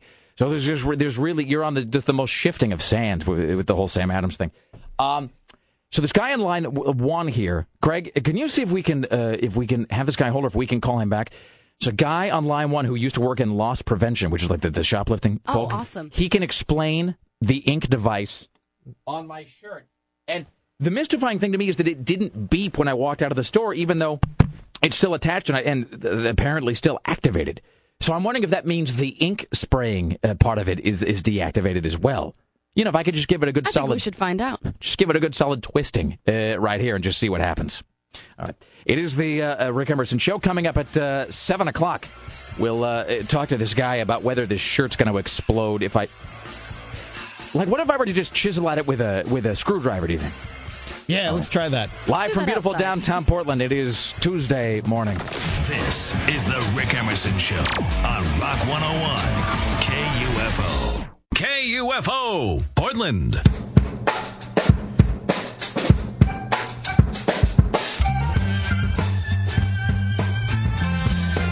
Is that one of the big selling points there? That is sort of the authentic soccer experience. Is some Honestly, it's, it's some guy's enter- going to be uh, giving somebody else in the parking lot a whole bunch of fives on the way to the car. It's entertaining every single year without has without fail. Like Timbers versus Sounders, ends in punching and Excellent. beer throwing and blood. Uh, I like your uh, I like your soccer pennant. Choke on it. All right, it is the Rick Emerson Radio program. We are live from beautiful downtown Portland, Oregon. It is uh, 503-228-4101. It's uh, Tuesday morning. Coming up at 7:20 today, we'll talk to Dawn Taylor from uh, Cinematical and Fandango. She'll talk about new DVD releases at 8:20. Jim Roope from CNN Radio Los Angeles will join us talking about Ed McMahon, uh, who passed away uh, earlier this morning at the age of what? Tim Riley, 86. All right, Tim Riley is tracking the following stories for you on this Tuesday morning. Uh, restroom Romeo Sam Adams is in the clear. He's off the hook for whatever he did wrong. Somebody needs to be making a porn film of that right now, like they did with the Nailin' Paylin thing. Uh-huh. There needs to be a wait. What would it be called? Sam Adams. Sam. No, I've got nothing. Well, it has to be something with the breed love. There's got to be. Yeah, see, but that's too obvious. I feel like we're better than that. I mean, we clearly I don't aren't. think we are. We're, we're better. We're better than almost nothing. All right. Well, I'm going to put that in my uh, brain. I'll come back to it later. John and Kate plus hate are splitting up. will.i.am calls Perez a liar. He is correct. Perez lies all the time, and he deserves what he gets. Uh, Megan Fox says she doesn't Twitter, and she questions her acting ability. She should. Excellent. Those big red, Oh, yeah, you saw those big red right? lips the size of an inner tube, and those big blue contacts, perfect tan. So is it a lot of uh, does Shia LaBeouf in Transformers 2? Does he do a lot of just uh, the, uh, he's sta- stammering and and and I, I, I don't know and the, the, the He- car came to life. He's pulling along. They jump off roofs. They they dodge bullets, and she's wearing the, these white slacks that never get dirty. Well, of course. she comes out of everything with perfect makeup and a tan. Um, and they jump off roofs, and, and they suffer through explosions. And she's perfect every time. At some point, please tell me they outrun a fireball. They do. Oh, well, they, they outrun all kinds of things. That is fantastic. I don't know if I should give this away or not. Um, and and just- they they bomb the same cinder block wall a million times. well, that, that, that's the thing Out about the Michael. And do they do they bomb things in slow motion or showing it from multiple angles? In Yeah. other words, it does kind of that that staccato uh, series of explosions where when something blows up, there's the and they just show it from a whole bunch of different camera angles. And then there's very little to blow up in the first place, but they keep blowing it up again, I should and over again. I should say that Dawn Taylor actually sent me an email last night after Transformers 2, and it just said in all caps, "If I ever meet Michael Bay, I will punch him in the face." And that was that was like the extent of her observations about Transformers But 2. this will once again make the Camaro a guy car. well, really, any step forward for the Camaro is, uh, you know, it doesn't take a lot to do it that. is product placement for GM. I would imagine. I mean, because we've had this. It dis- has those little sneaker-like cars. we had those this discussion before about the Camaro. Had the Camaro was a guy car until like 19. I was like Dennis Pittsburgh or somebody. He told us it was like 1985 or whatever. There was some year, some line of demarcation with the Camaro where it became a chick mobile. Uh, because the, the Camaro, like if you picture that Camaro that uh, that John Cusack has in Better Off Dead, very much a guy car. And then after that, it became uh, became something else altogether different. So, uh, all right. So Greg Nibler is here in the studio with us. So we had a guy who was on hold who was going to talk to us about this shirt that I bought over the weekend. And for some reason, and this is the only piece of clothing this happened with, by the way, when I walked out of the store, it didn't beep, but I'm noticing that they never took the big clampy plastic dye pack thing And off that's of it. a big one too. That's a big security. thing. Uh, Are you going to attempt to take that off? Well, as I said, No. it's it is. Be careful. It's the size. It looks like a like the childproof lid from like a Tylenol bottle or something. That's what it looks like. And then it's joined to another one on the other side of the shirt. And I'm assuming there's like a metal cotter pin or something between the two. And it says something like alarm ink. And I'm assuming that means that it it it, it a will splatter you with ink if you try to steal it, like the like the bank uh, money that always just like gets you fluorescent orange, and that there's some sort of a device in there that triggers the alarm when you walk out of the store. But the alarm didn't go off, so I'm wondering if that thing works at all. In other words, if we could just if we could just open it, what's going to happen? All right. Well, his suggestion was to not do that at all. Was, uh, do not tamper with it. Apparently, there's so there's there's some kind of magnetic field in here on top of it where he said that if you could get enough magnets around it, you could probably disrupt it and it would release. There's a magnetic field. That's what he says. He's- yeah, he's that's what he winding says. you up. That guy's a bunch of completely magnets in my effing with car. you. We could try it. And then the other thing is there's there isn't a, a magnetic field. It's what it, there, who's we? Is there also a wormhole inside there and a rift in the space time continuum? I'm merely merely relating the information of There's our a, listeners. there's a portal to the forbidden zone inside the ink. If you could get enough magnets, though, and circle it with you, aluminum you foil. have a record of being hurt in that corner where you're standing. now. Seriously, Yes. wait, I- that is a bad corner been- for you. Yes, I've been injured more times than not standing Greg, in this corner. standing in the corner of the studio where Greg currently is, e- we have all maimed our arms repeatedly on the uh, little metal tray that holds the markers for the dry erase board. But you actually just managed to give yourself a paper cut on your forearm. Yes, yes, actually, and it's it's Is it one bleeding? of those ones. Uh, it's not bleeding. It's small enough. There's there's a mark there. I don't But know how you would can you even that. do that? I mean, I have no idea. It's like uh, be- be- between your wrist and your elbow, it's a paper cut, which actually takes some doing. It's almost impressive in a weird way. If there is a way to injure myself in this studio, I will find it. I've bled more in this studio than I have in any other work environment in my entire life. Welcome to welcome to my world. We're all bleeding on the inside. So the guy said that if we if we got enough magnets, we could deactivate it. He said it's possible. He, he said he said you might be able to do it that way. The other way is you know when they they uh, take these things off. Apparently, there's some shaft they put in here somewhere to release. Well, that's what I mean. There's just some some deal at the store. The guy just goes and he slides it through there like one of those old chunk credit card things, and then it comes off. Well, let me ask you this: What color do you suppose this ink is? Well, that I don't know. Now he did tell me uh, one other way that we might be able to get around the. Do we smash it with a hammer? Please tell Uh, me we smash it with a hammer. No, that would be cool though. Um, no, we would have to cut off this section right here, like the tip of this, This is- extra section. So this is the, because it's, it's it's two pieces of plastic that are clamped together Yes. around the shirt with a pin. So you cut off so the he cone the part. back Yeah, you side. cut off just just the very tip. He said if you go too low, then Just you're the going to tip? explode. ink because all one one side is shaped like the medicine bottle top, the other side is shaped like a uh, what do you call that? It's a uh, what is that children's toy that I'm thinking of? It's A top? A top? It's a top, but it's, yeah, I get- dreidel? it- a- it- that's exactly what it is. It's shaped like a dreidel. So if we cut the tip, off, not an actual dreidel. Uh, just if we cut the tip off the dreidel shaped thing, though, then the ink will drain out, or will that deactivate it? Uh, apparently, then it, it would loosen it up enough to where you could actually it would just fall apart. Okay, It this just fall apart. This guy said well, the shirt is black, so it wouldn't hurt. Well, that's my question. See, if the if the if the ink is black and the shirt is black, worst case scenario, I washed the shirt a couple times, ink gone. Uh, Rick happy. If the ink is like glow in the dark or something, or bright orange, and then it just uh, you know, and then it splatters everywhere, then that's gonna uh, that's gonna be bad. This says, that exploded on my friend was blue. see this. Uh, well, see, but anything. Anything that is a dark color would be fine, right? As long as it's not some sort of a glowing color, or you know, if it's not fluorescent. This says, "Don't mess around with ink tags." An idiot I knew trying to smash one with a with a hammer got permanent ink in his eyes, ended up in the hospital, nearly blind. Ooh. Uh, this one says, "Please be sure to take pictures when Rick's face is covered in ink." Um, let's see. This says, "Rick." This email says, "I've had a bit of experience in this act. All you need is a plastic grocery bag." The ink oh, is in the bigger of the two sides, and it's in two different glass vials. There is red and yellow usually. Red stains any light color, and the yellow stains any dark color. There is no alarm. If you try to pull the two sides apart, the pin is holding a little bar that is on the far side of the ink. If you yank it, it smashes the vials and it gets all over your shirt.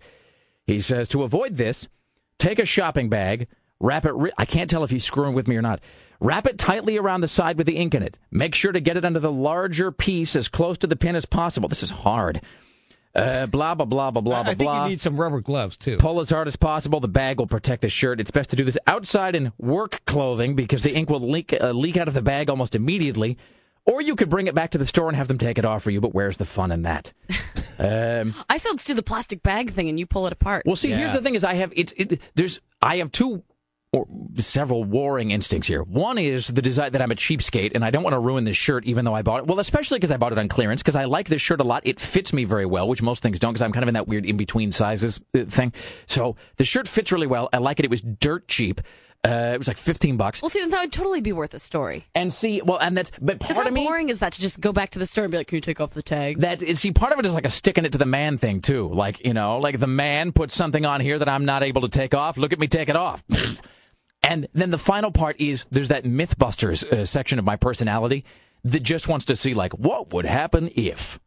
I vote hammer. Or, or you could wear you could wear it just one time on television, make a fashion statement. Everybody else would want them too. Hey, there you go. It'd be like hypercolor or something. All right. Uh, straight ahead, Dawn Taylor from Cinematical will talk about new DVD releases, and we'll figure out what the hell to do with this uh, with this shirt. All right. Uh, coming up later on, uh, Jim Roope from CNN Radio Los Angeles gives us the latest in the Chris Brown Rihanna story, and we have more news from Tim Riley. It's Tuesday morning in Portland, Oregon. The Rick Emerson Show on Rock 101 KUFO. The Rick Emerson Show continues next. Ladies and gentlemen, you and your groin, you you keep listening. On Rock 101 KUFO.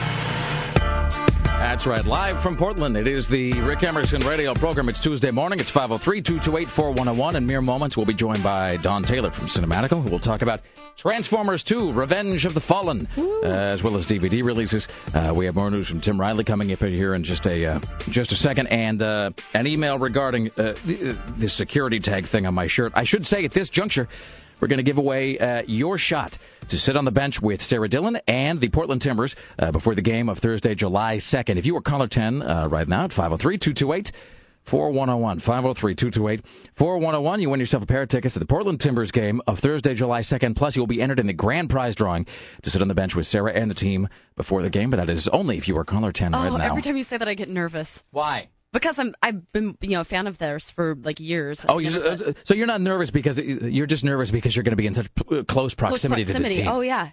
No, I haven't even ever been like close to the field. Is this because the team? Because like Ryan Reynolds, they're all all kind uh, of foreign hotness. they're hot and sweaty. Oh, yeah. and chiseled. Excellent. So if you'd like to see Sarah Dillon's uh, discomfort up close and uh, you know and in person, like, and who wouldn't? Uh, be caller ten uh, right now at 503-228-4101. Tim Riley, what stories are we following on this Tuesday morning? Well, due to a tangled web of lies, the DA's office has cleared Mayor Sam Adams.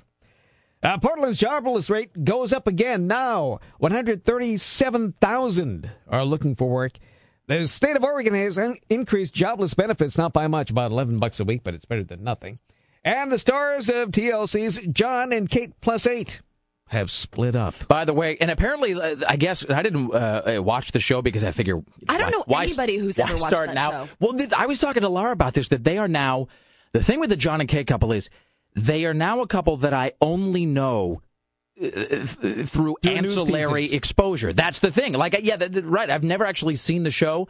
It's sort of like with what's it with uh, Spencer and Heidi. I really only know them because they bitched about being locked in a room with food and water for like a day or something on that "I'm a Celebrity, Get Out of Here" show. Get me out of here, and that uh, and that Al Roker threatened to give them a beatdown, which was immensely satisfying. That was So, amazing. It's me. I mean, really, it's a good week for violence and threatens, uh, threatens, threatened.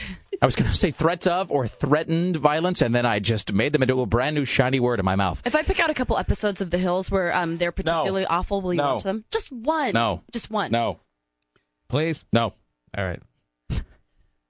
Were you thinking that you would be the straw that broke Rick's uh, will right there? I, I guess there wasn't enough effort put into it. I will make you watch it, Rick Emerson. Uh, we've got this email, by the way, about the ink tag on my shirt. This is from Jason. It says, Hey, the ink is usually blue and yellow. It's fluorescent and it smells awful. Run the rounded side along a DAT tape eraser. A DAT tape eraser? I think he means like a like a magnetic, like a degausser or oh, there's something. one of those around here, isn't there? I- no, there was in the Tim, is there Tower. a bulker around here, like a magnetic tape eraser? I haven't seen one in a long time. There used to be one at the other building. This was being used as a doorstop somewhere, uh, right next to the splicing block. Um, Let's see. Uh, run the rounded side along a DAT tape eraser, assuming you have one of those. Pull on the flat side as you do this, and the bearings will release the pin, and it falls apart safely. And then he puts rather menacingly at the end, "In theory." Dot dot dot. So there you no go. promises. No promises. Well, you need to pry it apart now. Like this is getting ridiculous. Here's the thing: is like, uh, look, I know I only paid fifteen dollars for the shirt, but I would hate to. Look, I haven't even worn it yet. It's Clearly, a fifteen dollar shirt, Rick. I like this shirt. No, it's a have- thing. Uh, this is a shirt that, first of all, it fits me. Second of all, it was on sale, so I feel like I already got one over on the man. it's a black button-up shirt. I don't want to sacrifice my clothing uh, for something that is. I mean, because look, one way or the other, it's going to be over in like 15 seconds. How many things have we all sacrificed for this show? I've sacrificed like a billion relationships, Your future happiness, future happiness, sanity. my dignity, my sanity. Satisfaction. Seriously, you can't let go of a goddamn fifteen dollar T-shirt. Any chance of being employed elsewhere? Yes. Seriously. Also that. All right, let's welcome now to the Rick Emerson Show from Cinematical, our good friend Dawn uh, Taylor. How are you, uh, Dawn Taylor? Thank you for uh, being here today. How's life? Life is good. I was so uh, entranced by the conversation about the shirt and the tag when I was driving over here. I actually didn't go right when the the freeway split, and the next thing I knew, I was going across the river, and I was like, "Oh, dope!" So I had to call Greg Nibler. And so I'm running late. So enraptured were you by my tale of uh, of, of the ink device? See, Dawn, what side do you come down on? Don't you think that a fifteen dollar shirt is worth uh, Oh show yeah, hilarity? I You want have to see to. it. I, I want to see it happen. It can't be that fabulous. It's of a shirt. black, it, like she It's said, a it's a black black shirt. button-up shirt. Greg Nibler just keeps typing the word "hammer it, hammer it, hammer it" on the screen over and over. See, I would have, I would have taken, I would try to pry it apart with a, uh, a, a screwdriver, a No, flathead see- screwdriver. No, see, but Oh yeah, and then you could put the plastic bag on the inky side. no, no, no. But see, but see, which side has the ink? Do we know? the because big one, the big cone side. there's the dreidel side, and then there is the Tylenol bottle top side. I would I would imagine that the large side, the larger of the two sides, is the one with the ink in it. Otherwise, why would they make it lump up at the top like that? Right here, this is it's you're got saying stuff this in it. one. Yeah. Oh yeah. Now, see, that's that's the opposite of, and plus, I'm not uh, keen on this blinding business that they were Oh, discussing we can earlier. get goggles from the engineering office. I've seen those. Can we get goggles for the engineer? Do we know that? That's, isn't the engineering office closed? Um, maybe, but I can. Isn't call the Matt. office not open for another hour and ten right minutes? now. Let's We have to do, do it. this. So this is a kind of a no time for sergeants sort of a thing, but it's no time for safety. All right, you know, You, uh, you're wearing glasses. You have eye protection. Adam and Jamie would not approve of proceeding Just in don't this. uh, aim that thing this way. Don't we have an intern? I mean, isn't that the deal? Don't we need like a? a we're a morning show. Should we have like a, a stunt gal or something or No, this is your T-shirt and your responsibility. donkey boy You or need to do it. whatever? Some some guy, some uh, some boob who works for us whose job is to is to engage in dangerous behavior. Rick, you should have made sure all the security tags were off. You know, it's not my okay. uh, nobody's first of all, it's not. It, it, it is. It is somebody's fault but my own. It's the fault of the guy at the department store. Also because this didn't, didn't beep. You don't uh, when I walked obsessively watch. I, I always watch whenever I see a tag on. I obsessively watch to make sure that they take off all the tags. It does say in huge letters, could cause injury. Mm, All right. Could? Well, what couldn't? Well, that's true. Everything Life fun causes can injury. cause I guess that's a fair point. I guess life life doesn't come with a warning label. Take a chance. All right, uh, Dawn Taylor, what shall we uh, talk about first? We'll do, we'll probably do this in, in two small sections here. We've got uh, DVD releases, we've got Transformers. We'll save Transformers uh, until the other side of this because we've got some sound that I know Tim saw too. Uh, what is out on DVD as of Well, now? I believe we will talk about a brand new horror movie, straight to video, that features one of my personal favorite actors of all time. Well, so let's well let's actually, I don't want to give away who it is yet because that's that's the that's the joy of this movie. Well, let's actually discuss. Is this wait? Is this starring who I think it, it's starring? I I think so. Well, let's actually discuss that now because because I because I can't wait to see if I'm right.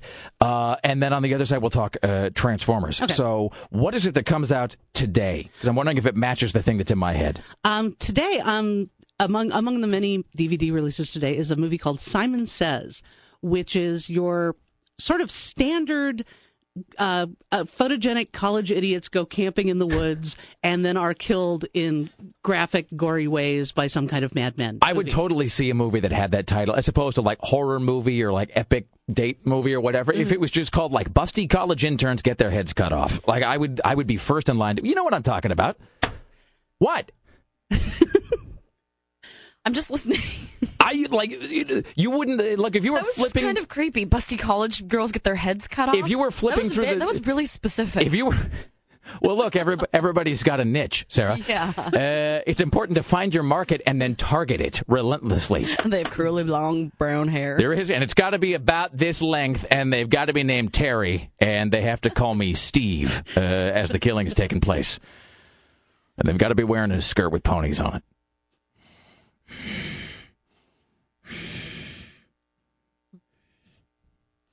So anyway, Anyway, um, the uh, the Simon Says film. Okay, uh, there's a couple of things that really recommend it. The first is it's actually surprisingly well made. It's uh, written and directed by a man named William Dear, who brought us Harry and the Hendersons. Ah, yes. He directed Harry and the Hendersons, uh, and the uh, the crazy killer in the woods who is killing them is a homicidal, psychotic redneck Crispin Glover. excellent. See, that's exactly that is the confluence I was hoping for right there. who may or may not be twins. We are told at the beginning that they, that he had a twin when he was younger, uh, and he bashed his head in with a truck. And uh, He bashed his head in with a truck? Like a toy truck? Yeah, you see it in flashback. Little, little Oh, okay. very small children wearing wigs, so they look alike. And uh, one bashes the other one with a with a toy truck. And then, um, so his his uh, twin is ostensibly dead, but there seem to be two of them running around the woods, so it could be a twin. Could be he's a split personality. One of them is very smart, named Stanley, speaks with a really over the top southern accent. And the other one is uh, mentally uh, challenged because he was bashed in the head. And we aren't sure for the bulk of the movie if they're actually both still alive or it's him being both brothers. Here's the thing about Crispin Glover. I mean, apart from uh, you, know from when he was playing uh, uh, what's his name, Marty McFly's uh, uh, George McFly in the Back to the Future films, is that Crispin Glover is one of the he's like whatever the universal donor is for blood, type O positive or negative or whatever, but he's he's like that in terms of acting because no matter what film you put him in, it works because he's either playing it straight or he's playing it you know in an ironic fashion, and you're never really sure. So as a result, he can play anybody in any genre of film, and you can view it through exactly the right prism to make it function. I loved him as the bad guy in Charlie's Angels. yeah, ex- He I mean, the he, best yeah, he works at everything. And he is wonderful in this movie. If you love the Crispin Glover, he is is wonderful. There's also a small role uh, with his father uh, appears, uh, Bruce Glover, who was uh, in uh, which James Bond movie? Darn, I can never remember. Was it? I didn't even know Crispin Glover had parents. I figured he kind of have a, like a like a pod. There's the one. There's the one uh, James Bond movie with the two assassins, and they're gay, and they're they're trying to kill James Bond, and he's one of them. He's a I'm a- character actor, and you Two gay recognize James him. Bond assassins? I'm kind of a I'm kind of a terrible guy in the sense that I'm not much of a I'm not much of a Bond uh, aficionado. I know there are people out there listening to the radio screaming the title at the radio right now. going, You idiots! I'm just still back on the fact that there's a Mr. and Mrs. Glover Yeah. uh, at home somewhere. No, his dad was a, uh, a working actor for years, and he's a, a recognizable character. actor. Excellent. So, what is the name of this film? The name of the film is uh, Simon Says. Simon says Crispin Glover. And also the other the other great thing about the movie too is that he kills these people by uh, he he has created these elaborate uh, constructions that are in the woods that they keep tripping over and he keeps using like sort of a hand cranked steampunk trebuchet that flings pickaxes pick pickaxes I can't even say pickaxes pickaxes But you said trebuchet correctly, so Yes, I- points for that. Let me explain. All right. Well, in any event, okay. So uh, I'll tell you what. Uh, having discussed uh, uh, Crispin Glover is a homicidal hillbilly redneck lunatic. On the other side, we'll talk about Transformers 2, which I know that Tim Riley saw as well. We have some sound from that, and uh, I've get yet more input here on this business of the die packet. This one just says, "Look at YouTube, then do not open, not ever, ever, ever." All caps. All right, we are live from Portland, Oregon. This is the Rick Emerson Show on Rock 101 KUFO. The Rick Emerson Show. Available anytime, anywhere. It's too bad about your rocky insides where no man's seed can find purchase. Visit KUFO.com right now.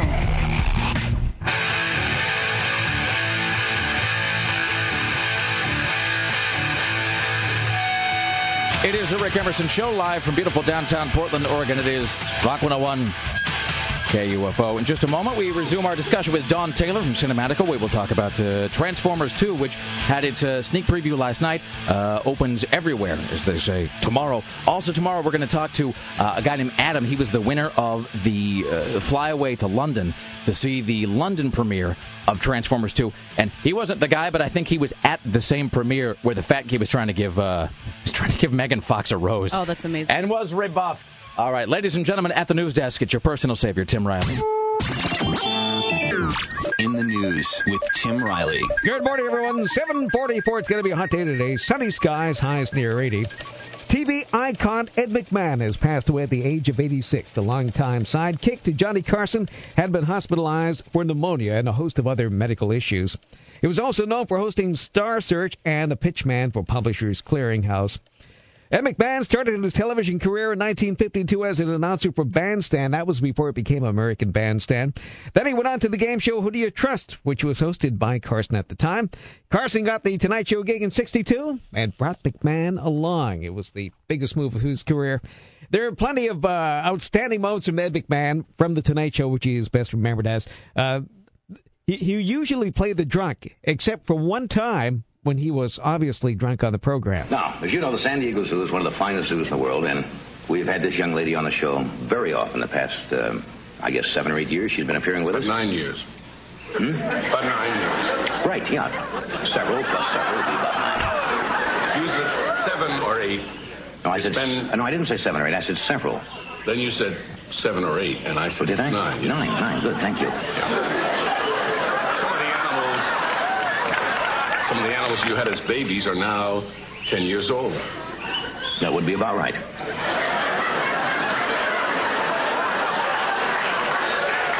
Um, Remember the animals that did something funny on your tie? Yes. Those little lions, the little baby lions, were one year old. That's right. They are now treacherous and ferocious ten-year-old animals. Okay. Anyway, Joan, uh, Joan Embery is here tonight. and she's now 32. That's right. That was fantastic. Joan is an, an animal uh, handler and a trainer. And uh, you, you, you really think you're fooling everybody, don't you?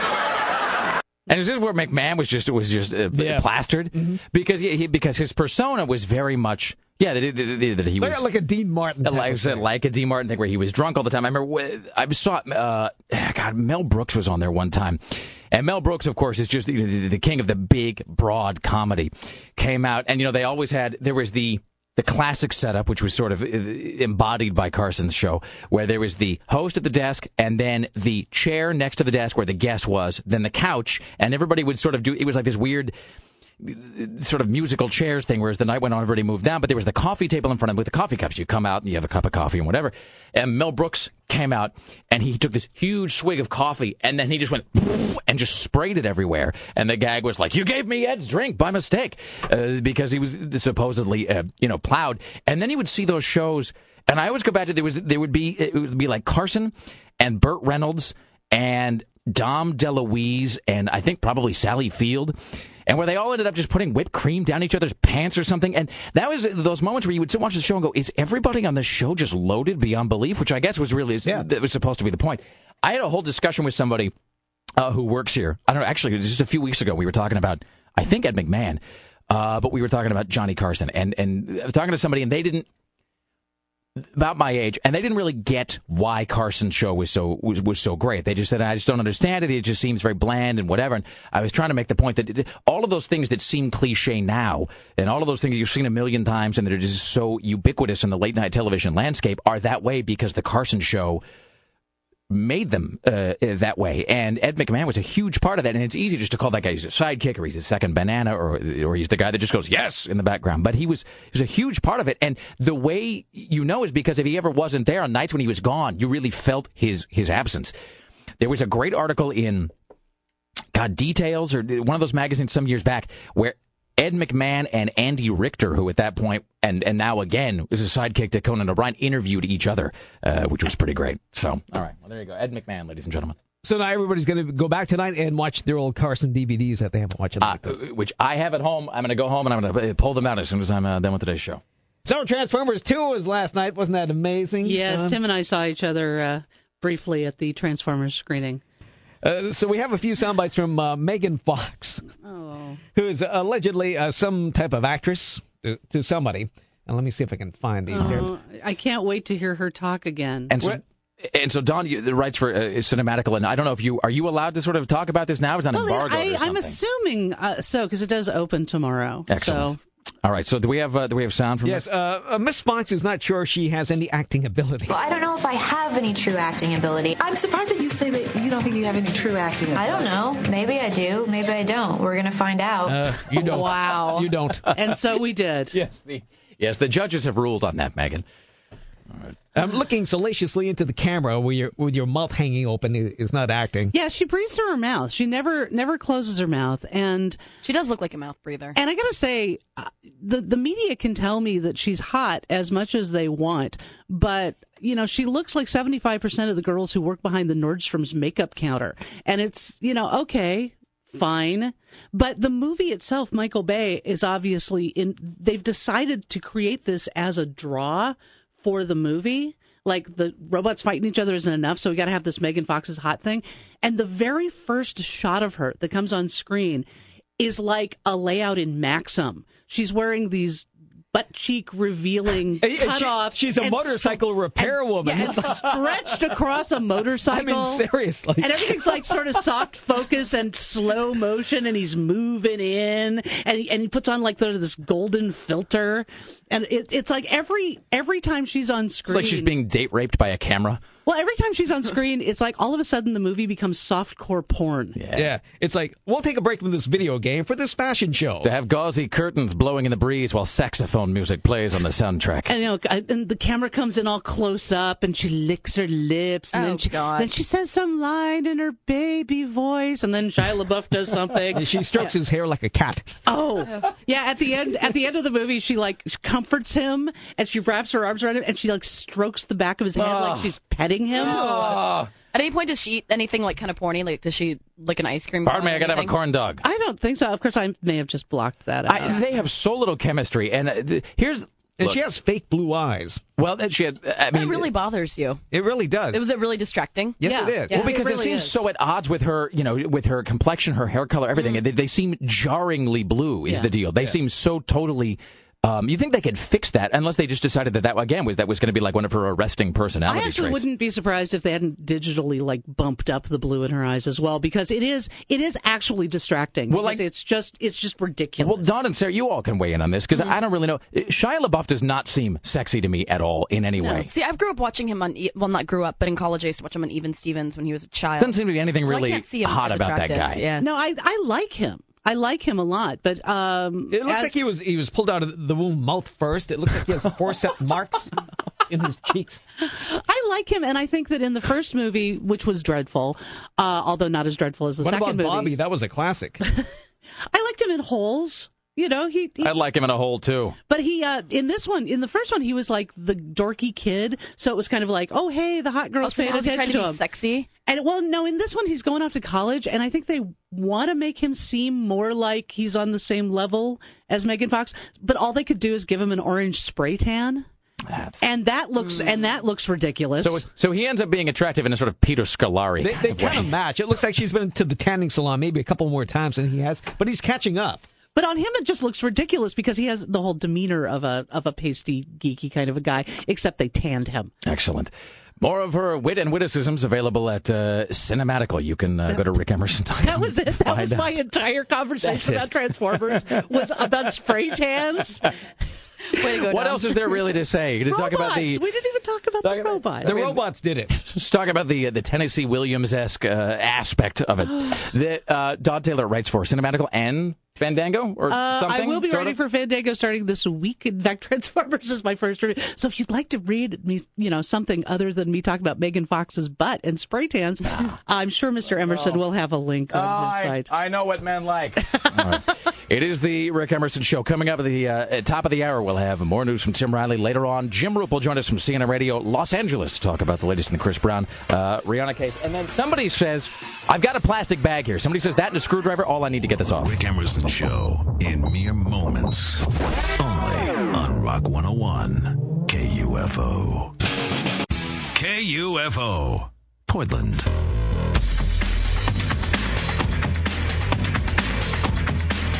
Live from beautiful downtown Portland, Oregon, it is the Rick Emerson radio program. It's Tuesday morning. It's 503 228 4101. 503 228 4101. Before we take another single solitary step forward in your amusement this morning, We're going to take uh, caller 10 at this juncture. It is 503 228 4101. Caller 10 will score a pair of reserve tickets to Staind, Shinedown, Chevelle, and Halestorm. Uh, it is uh, happening at the Clark County Amphitheater August 10th, part of KUFO's Summer of Rock. You can find out more details at KUFO.com. KUFO.com. Again, caller 10 at 503 228 4101 wins a pair of reserve tickets to Staind, Shinedown, Chevelle, and Halestorm, part of KUFO's Summer of Rock.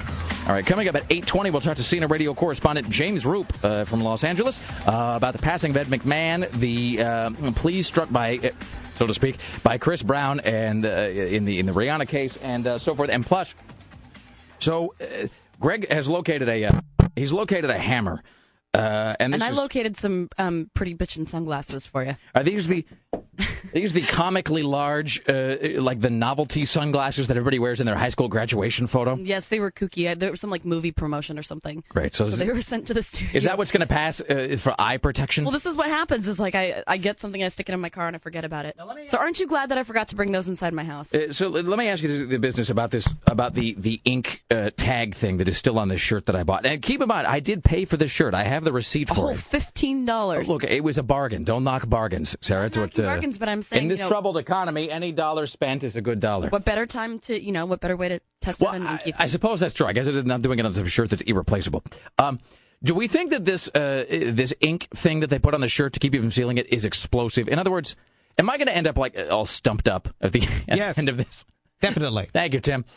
I have a bad well, feeling about it, this. Well, so you have a hammer. Are you going to use the hammer on it? Yes.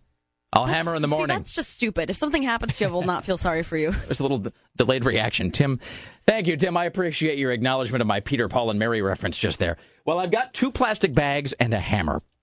Uh, so I think if I wrap each side of this Sounds ink like thing. you're going to get all like rapey. Yes, that's exactly what I'm going to do here on Rock 101 KUFO, a proud part of the CBS family. I'm going to get rapey. I've got two plastic bags and a hammer. now all I need is a cheerleader. All right, ladies and gentlemen, let's pay a visit to the news desk with your personal savior, Tim Riley.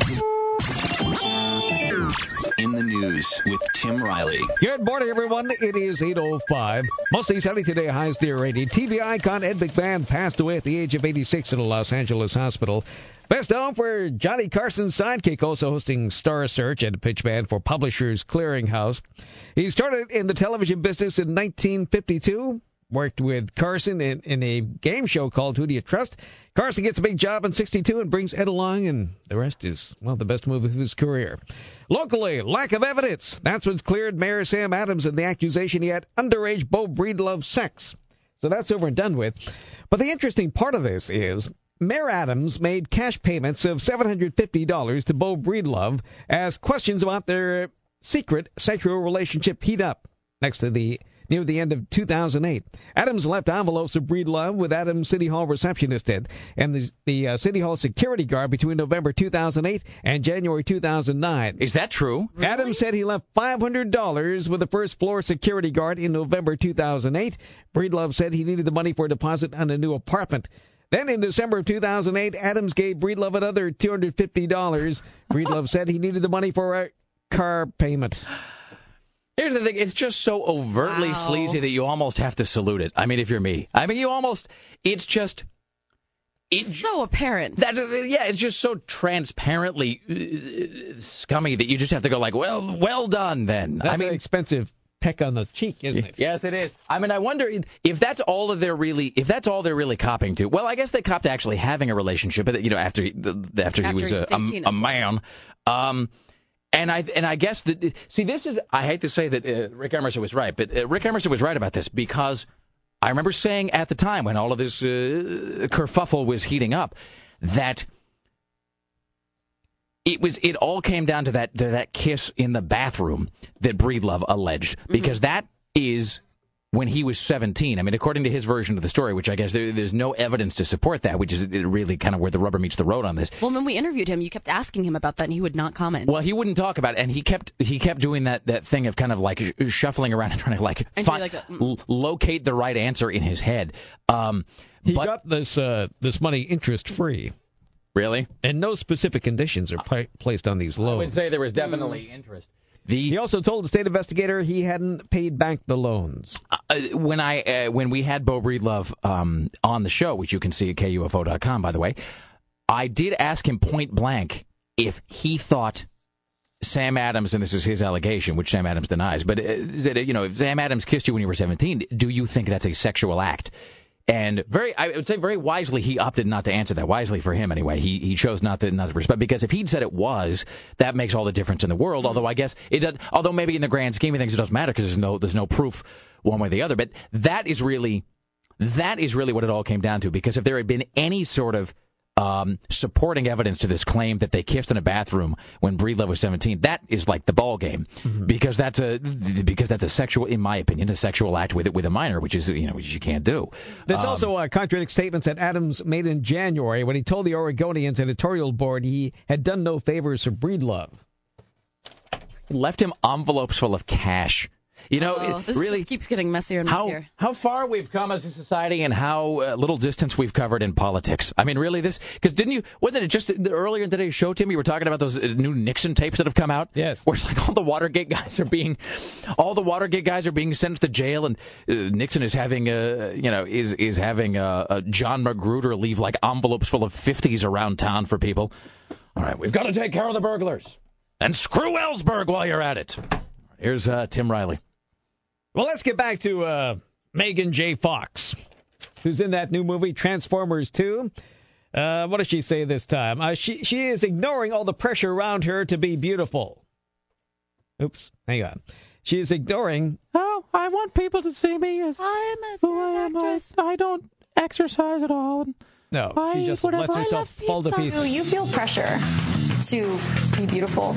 Clearly, the pressure is there, but I just choose to ignore it. I have to, or else it makes you crazy. This is my face, so there's only so much you can is my do to my face.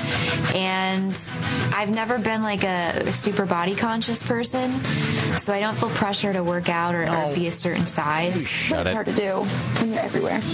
But I don't know I'm everywhere because I don't read about myself. And that's why you're sane, right? Okay.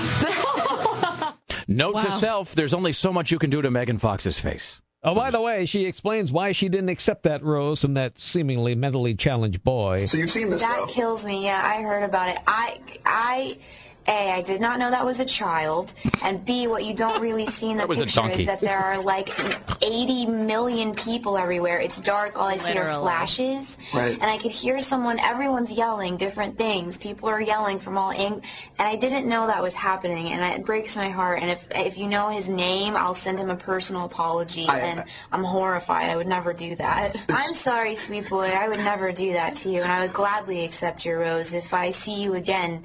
Just don't ever. The paparazzi will not let you to me, and I'm sorry. And I'm so embarrassed. Yeah, his name is. I love you. Uh, let's. Uh, hello, sir, madam, as the case may be. You're on the Rick Emerson show. How can I help you today? Hey, I just wanted to give you a quick little story about the ink tag. Yes, sir. I had a ex-girlfriend after high school, and she had bought a shirt, and the ink tag was left on there. So her dad tried to take it off with a screwdriver, tried to pry it off, and just as he did that, it opened up and shot ink into his eyes. And we actually had to take him to the emergency room to have it washed out. Yeah, see, I don't. That's the part I don't care for. The blinding and eye the. cleaning kit uh, right in the kitchen. I don't think we'll I- have it, we'll have Nothing it in that room standby. works. that first It aid kit just is tastes a, like candy. That first aid kit is a lie, Sarah. That first aid kit is just there to deceive you. No, there is a full-on eye washing No. kit. I will bring it in here. You know what that you know what that first aid kit is? That's like the cardboard books uh, that they have inside of furniture at Sears. I mean, you know, they're there for display purposes, but it's just to represent where real books will someday go. That's to represent where actual first aid might be. Uh, you know, like in an alternate economy. Uh, right now, as Tim said, there's just a bunch of Barbie uh, medicine in there. All right, thank you, my friend. What is your name? My name is Huey. I just want to thank, you guys for being here so early in the morning. I work from like 3 to 6 in the morning starting, and you guys make my morning every day. Excellent. Thank you. Spread the word, sir. I will do. Thank All you. right. Thank you for listening. There you go. All right. Huey, ladies and gentlemen. All right. Yeah, I'm I'm not feeling very bullish uh, about this. Although the hammer would allow me to have some distance from it. No, but uh, Seamus just running. He had a good point. He's like, they would not, uh, just, like stores would not attach something that dangerous onto their clothing because that's like a lawsuit waiting to happen. If someone accidentally bumped it and it, you know, popped out and poked somebody in the eye. That's right. They certainly wouldn't do something like sell toys full of lead. That would be dangerous. No. I can't imagine that they would. I can't imagine that American companies would sell any product that might harm you. How much damage could it do? You you can tie the Have plastic bags around What? it. You can tie the plastic bags around it, smash it with a hammer. It's not like it's gonna like f- like pierce the plastic bag and fly toward your eyeballs. It see, might. Now, see, see, and all it takes is Tim saying it might for me in my head to view that as like a ninety percent possibility. Well, all right, I'll, I'll figure it out. This hammer will. Uh, this makes me feel a little bit better. All right, straight ahead, Jim Roope from CNN Radio Los Angeles talks to us about the, the passing of Ed McMahon and the latest with uh, the Chris Brown case. And I'll look into smashing this with a hammer parking lot. Live from Portland, it is Tuesday morning. This is the Rick Emerson Show on Rock 101 KUFO.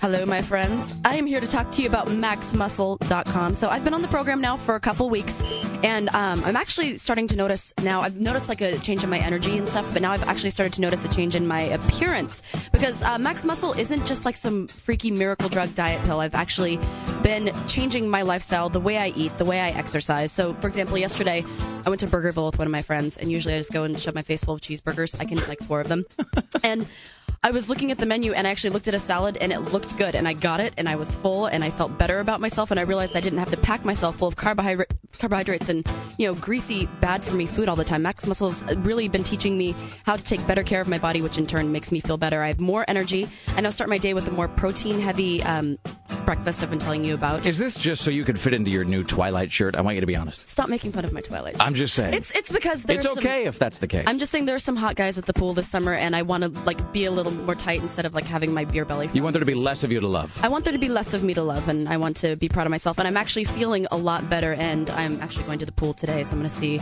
if I can snag me a sailor. Not really. Um, Max Muscle, it gives me the energy to be productive during the day. Yeah, so once They again, got a it's not, permanent addition to the copy. it's not some miracle pill. Like, you really have to be committed. Like, I really am changing my lifestyle, and it makes you want to change your lifestyle. It's, it's not something that I'm settling to do. It's something that makes me feel better, and I'm happy doing it every morning. So if you want to find out more about it, go to maxmuscle.com, click on store locations, and you can find one near you. maxmuscle.com. Broadcasting in ADHD. I've written a letter to Daddy. Gay hole. Yeah. This is the Rick Emerson Show on Rock 101 KUFO.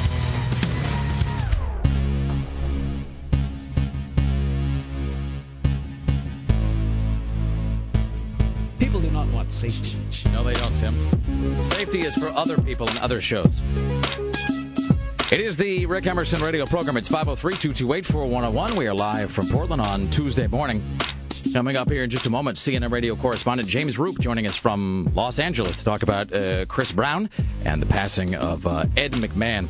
All right, and, and just so for those of you who have been following the saga of the shirt with the ink tag, so Sarah has um, sort of double bagged it because the ink tag, Don't you know, say it's, that. it's two halves that then you know are on opposite sides of the shirt with a pin. So you, Sarah's double bagged it for you kids. She's you've wrapped each side of the ink tag in a plastic bag. So to hopefully contain the ink once the smash, Can it be contained? you know, the smash hits with you from the I hammer. tried So, to tuck it in between the, the tag and the shirt on both sides and then wrapped it around a bunch. and I think we'll get video of this. So for precaution, and you'll know exactly what I'm talking about. I have the big wacky novelty sunglasses that you buy at the beach store for a dollar. Oh my god, you look so ridiculous. Also a hammer. So there you go. That's what uh, that's what counts. and for, uh, most importantly, preparation. a video camera. And yes, most importantly, a way to digitally transmit this image to everybody once it's done. All right, let's pay a visit to the news desk with your personal savior, Tim Ryan.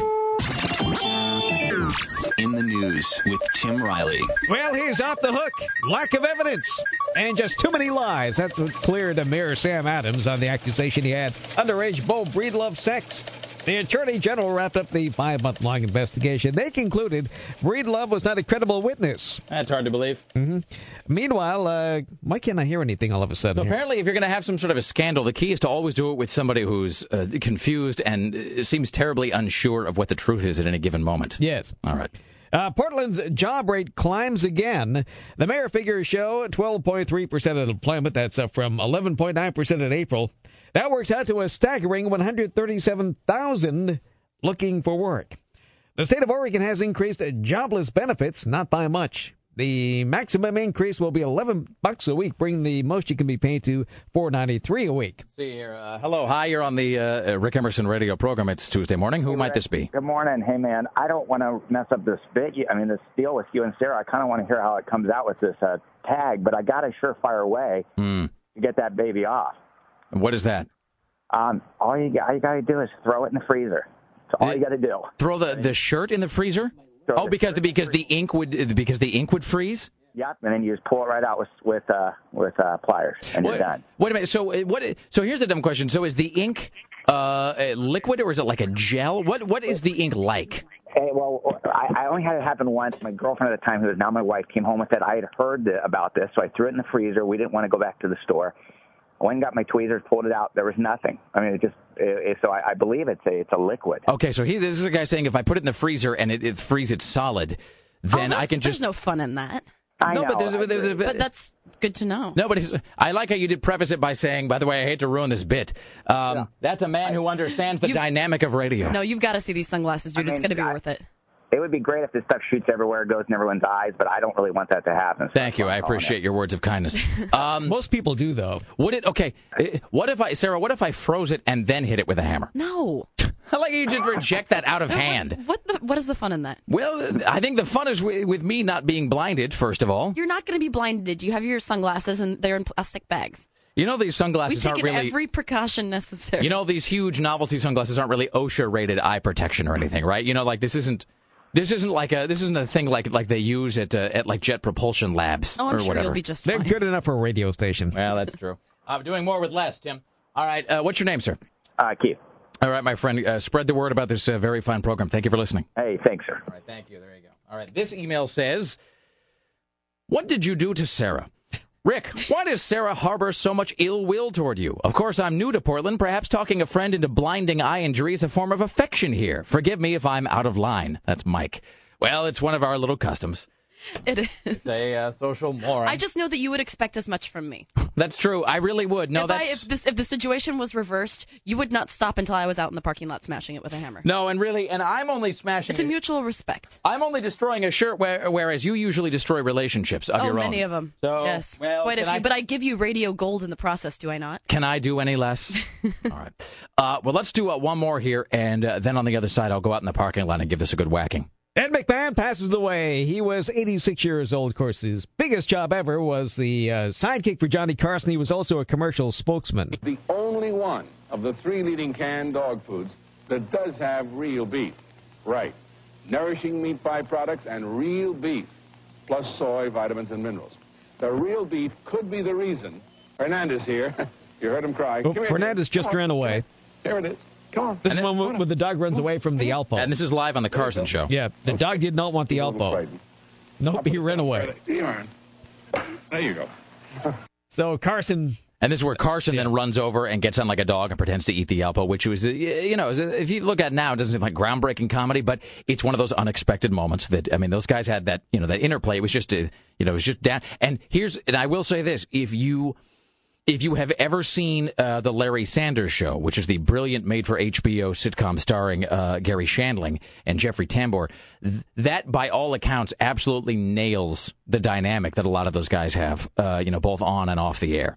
Just, uh, just an amazing show, and it really, uh, apparently, just very much um, personified the relationship like Ed and Johnny had. So, so we're still waiting to hear from some of the celebs. I, I, w- I would expect that we'd be hearing from Rickles, possibly Bob Newhart on this before the end of the day. Uh, Joan Rivers has uh, just made a comment. Whenever he would come in a restaurant or see me anywhere, would make it his business to come over and say hello. And that was going against quote unquote boss's orders. And I always had such um, a warm feeling in my heart for him because of that. Joan Rivers has turned into voice number three on us. Yeah. All right. Uh, okay, so straight ahead, uh, we will have more news from Tim Riley, and I'll, I'll go out and dispense with this. I'll stay here. Thanks, Tim. I appreciate that. We'll sit in here. You're a real giver. We're supporting you from in here. Thanks. Thanks, Rick Emerson. Rick Emerson uh, uh, extends his uh, thanks in advance should this work out poorly. We are live from Portland, Oregon. This is the Rick Emerson Show on Rock 101 KUFO. This is The Rick Emerson Show. Not only is a killer, he was trolling for homosexuality online. Listen online, live, or via podcast at KUFO.com.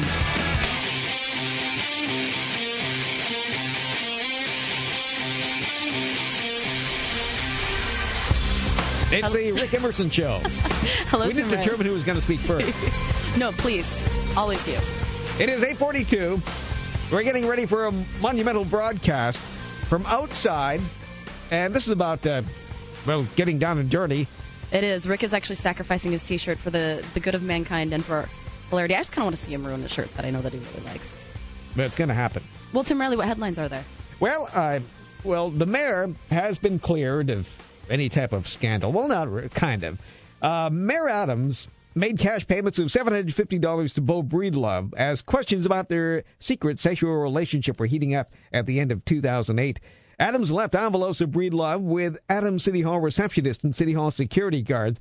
Between November 2008 and January 2009, Adams said he left $500 with the first floor security guard in November 2008.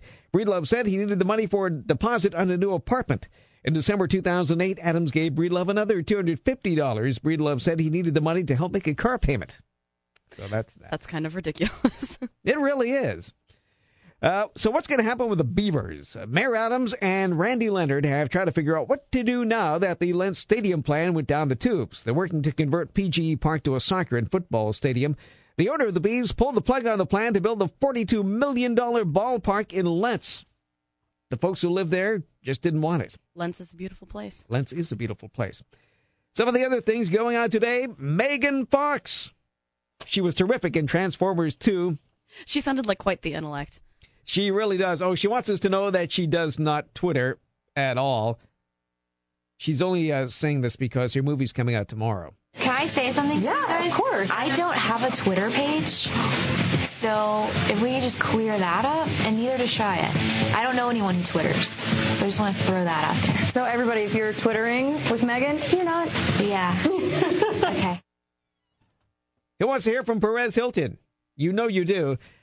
This, uh, apparently, he claims will.i.am's manager punched him in the eye, and his eye was falling out of his head. Ew. Ew. I called 911. I spoke to the police, and they explained to me that, you know, they would try to make it, but that there were actual emergencies going on. But I was in fear for my safety, and I had been assaulted. And if you are a victim of violence, speak out. Because no one deserves that. Violence is never the answer. I could have told will.i.am, I hope he dies. I could have told him, I hope Fergie sits on a stick and impales herself. Whoa. I'm tired of him. He's despicable. He really is. All right. Well, speaking of gross things, I think Rick's hiding next to the dumpster. Should we talk All to him? Let's go to the dumpster. Hello? Hey, all right. Hey, was that really Perez Hilton? Yes, it was. He sounded very, um, he sounded like Corky.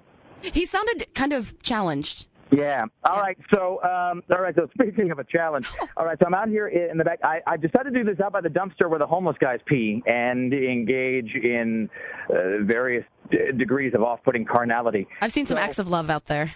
I have wrapped, uh, or rather, uh, Sarah has wrapped both sides of this uh, this ink uh, canister thing that they put on the shirts to keep you from shoplifting it in a plastic bag. I've got your uh, wacky novelty sunglasses on, and already there have been three people who have come out and they've, they've gone to pull into this parking space here, and then they've they've thought better of it, and they've uh, they've sought other locations for their automobiles. All right, and I've got the hammer. So, uh, all right. Are you going to do it? Everybody stop. It's, it's hammer time. Uh, okay. All right. So what I'm going to do is I'm going to turn my back. Oh, this is, I just fear the worst. This is a I'm bad idea, my P.S. I'm going to and I'm going to swing down at this uh, the ink thing, and then we'll and then I'll look back and we'll see what's happened. Are we ready? Yes. Yes. All right. I completely missed. All right. Let's try it again. Do I keep missing? Yeah, you're not hitting it off. All right.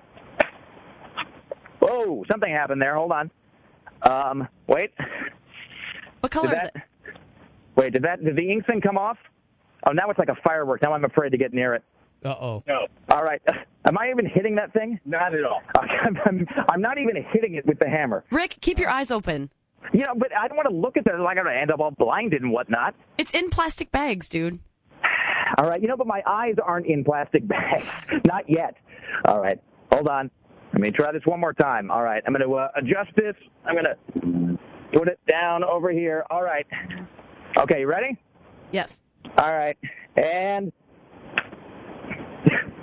here we go. and all right, I keep hitting this thing and nothing keeps happening. All right, want me to do it? Greg, is Greg going to emasculate me by Greg? Are you going to Maybe do if you both jump on it. All right, Greg, Greg is going to step in because I'm less than a man. All right, is this still How filming? embarrassing for you. Uh, no, turn it back. Uh, All right. All right, we've got the camera here. Greg is actually going to have to step in because I keep turning my head like a small girl and missing the ink. Hey, if you're blinded, by the way, CBS is not responsible for any of these injuries. You're you're doing this of your own volition. All right, Greg is uh, Greg is whacking the thing. All right, did we break? Did we break it? All right.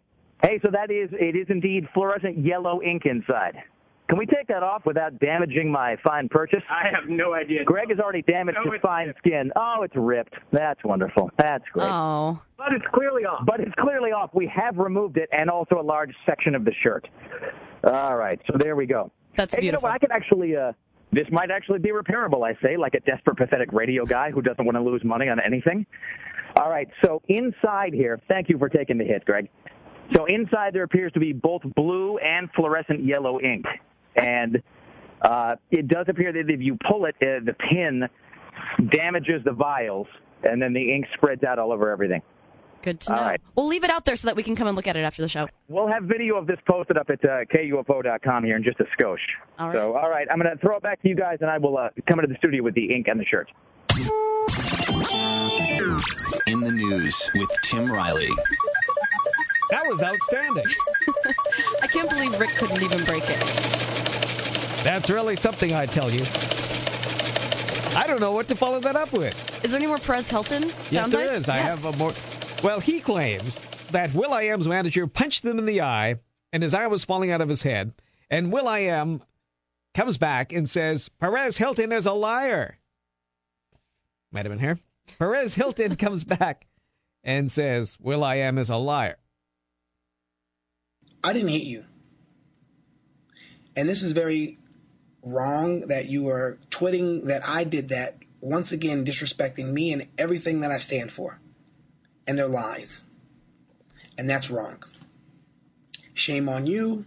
Shame on your your behavior. And that's just messed up. Peace. God, he is so unlikable. Yes. Have you he- heard these Perez Hilton ones? Take that back. Oh, we want to talk about you. All right. We want to see what happened to the shirt. Boy, it's, it's so it was really anticlimactic, except for the part where I was a huge pussy, and uh, Greg had to finally just step in and do it uh, for me.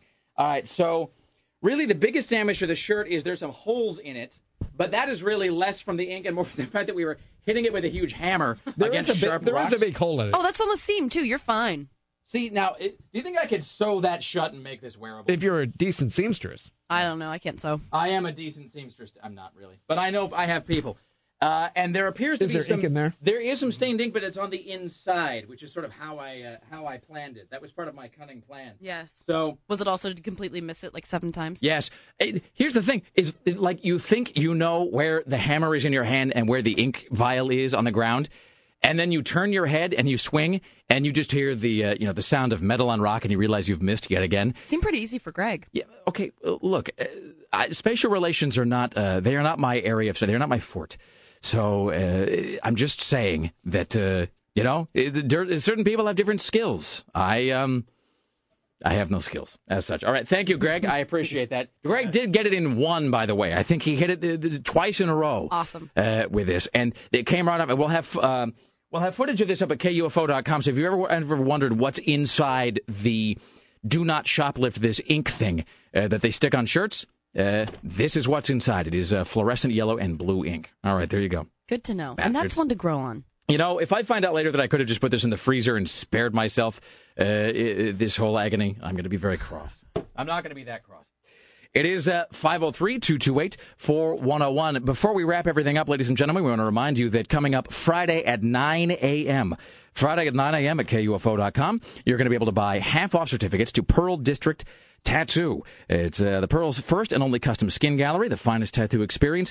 Your skin is their canvas, so they can start a new beginning on you. It's at Northwest 9th and Northrup. Find out more by calling them at 503 241 4713 503 241 4713 and it's actually this is a really really uh, great deal basically it's 25 get you 50 you go to kufo.com not right now you can do it friday at 9 a.m And 50 can get you a lot because my wrist tattoos are 50 apiece. I was actually going to say, and 50 bucks is exactly what you paid for, like to get that tattoo right there on your wrist. Mm-hmm. So you can get that, but it's 25 because it is a half off sale. So you get $50 worth of gift certificate uh, to Pearl District Tattoo for 25 bucks uh, as of Friday at 9 a.m. Right now, though, if you are caller number 10, you'll get one of those in your hot little hand for nothing. It is uh, 503 228 4101. 503 228 4101. If you're the 10th caller, you'll win that uh, certificate to the Pearl District Tattoo. You can buy them Friday, 9 a.m., KUFO.com. All right. Have we uh, brought the curtain down on everything today? Excellent. Uh, we want to thank uh, Dave Brenner from Theory of a Dead Man, also Dax Holt from TMZ.com, Dawn Taylor from Cinematical and Fandango, and uh, Jim Roope, as we understand had to go to a press conference uh, regarding Ed McMahon, so we will talk to him about that tomorrow. Rick Emerson Show produced today and every day by the lovely and talented Sarah. Dillon for Rock 101, KUFO. In the newsroom, it's Tim Riley on the phones, the production assistant Greg Nibler, the gatekeeper is Dave Zinn at the front desk, the web mistress Bridget from upstairs, CBS Radio Portland marketing guru Susan Don't F With Me Reynolds, executive producer Christopher J. Paddock. Coming up next at 9, it is Smells Like the 90s with our good friend Buzz. My name is Rick Emerson. It is Tuesday, June 23rd, 2009, and that is the frequency, Kenneth. Thank you for listening. Be safe. See you all tomorrow. Watch out for snakes.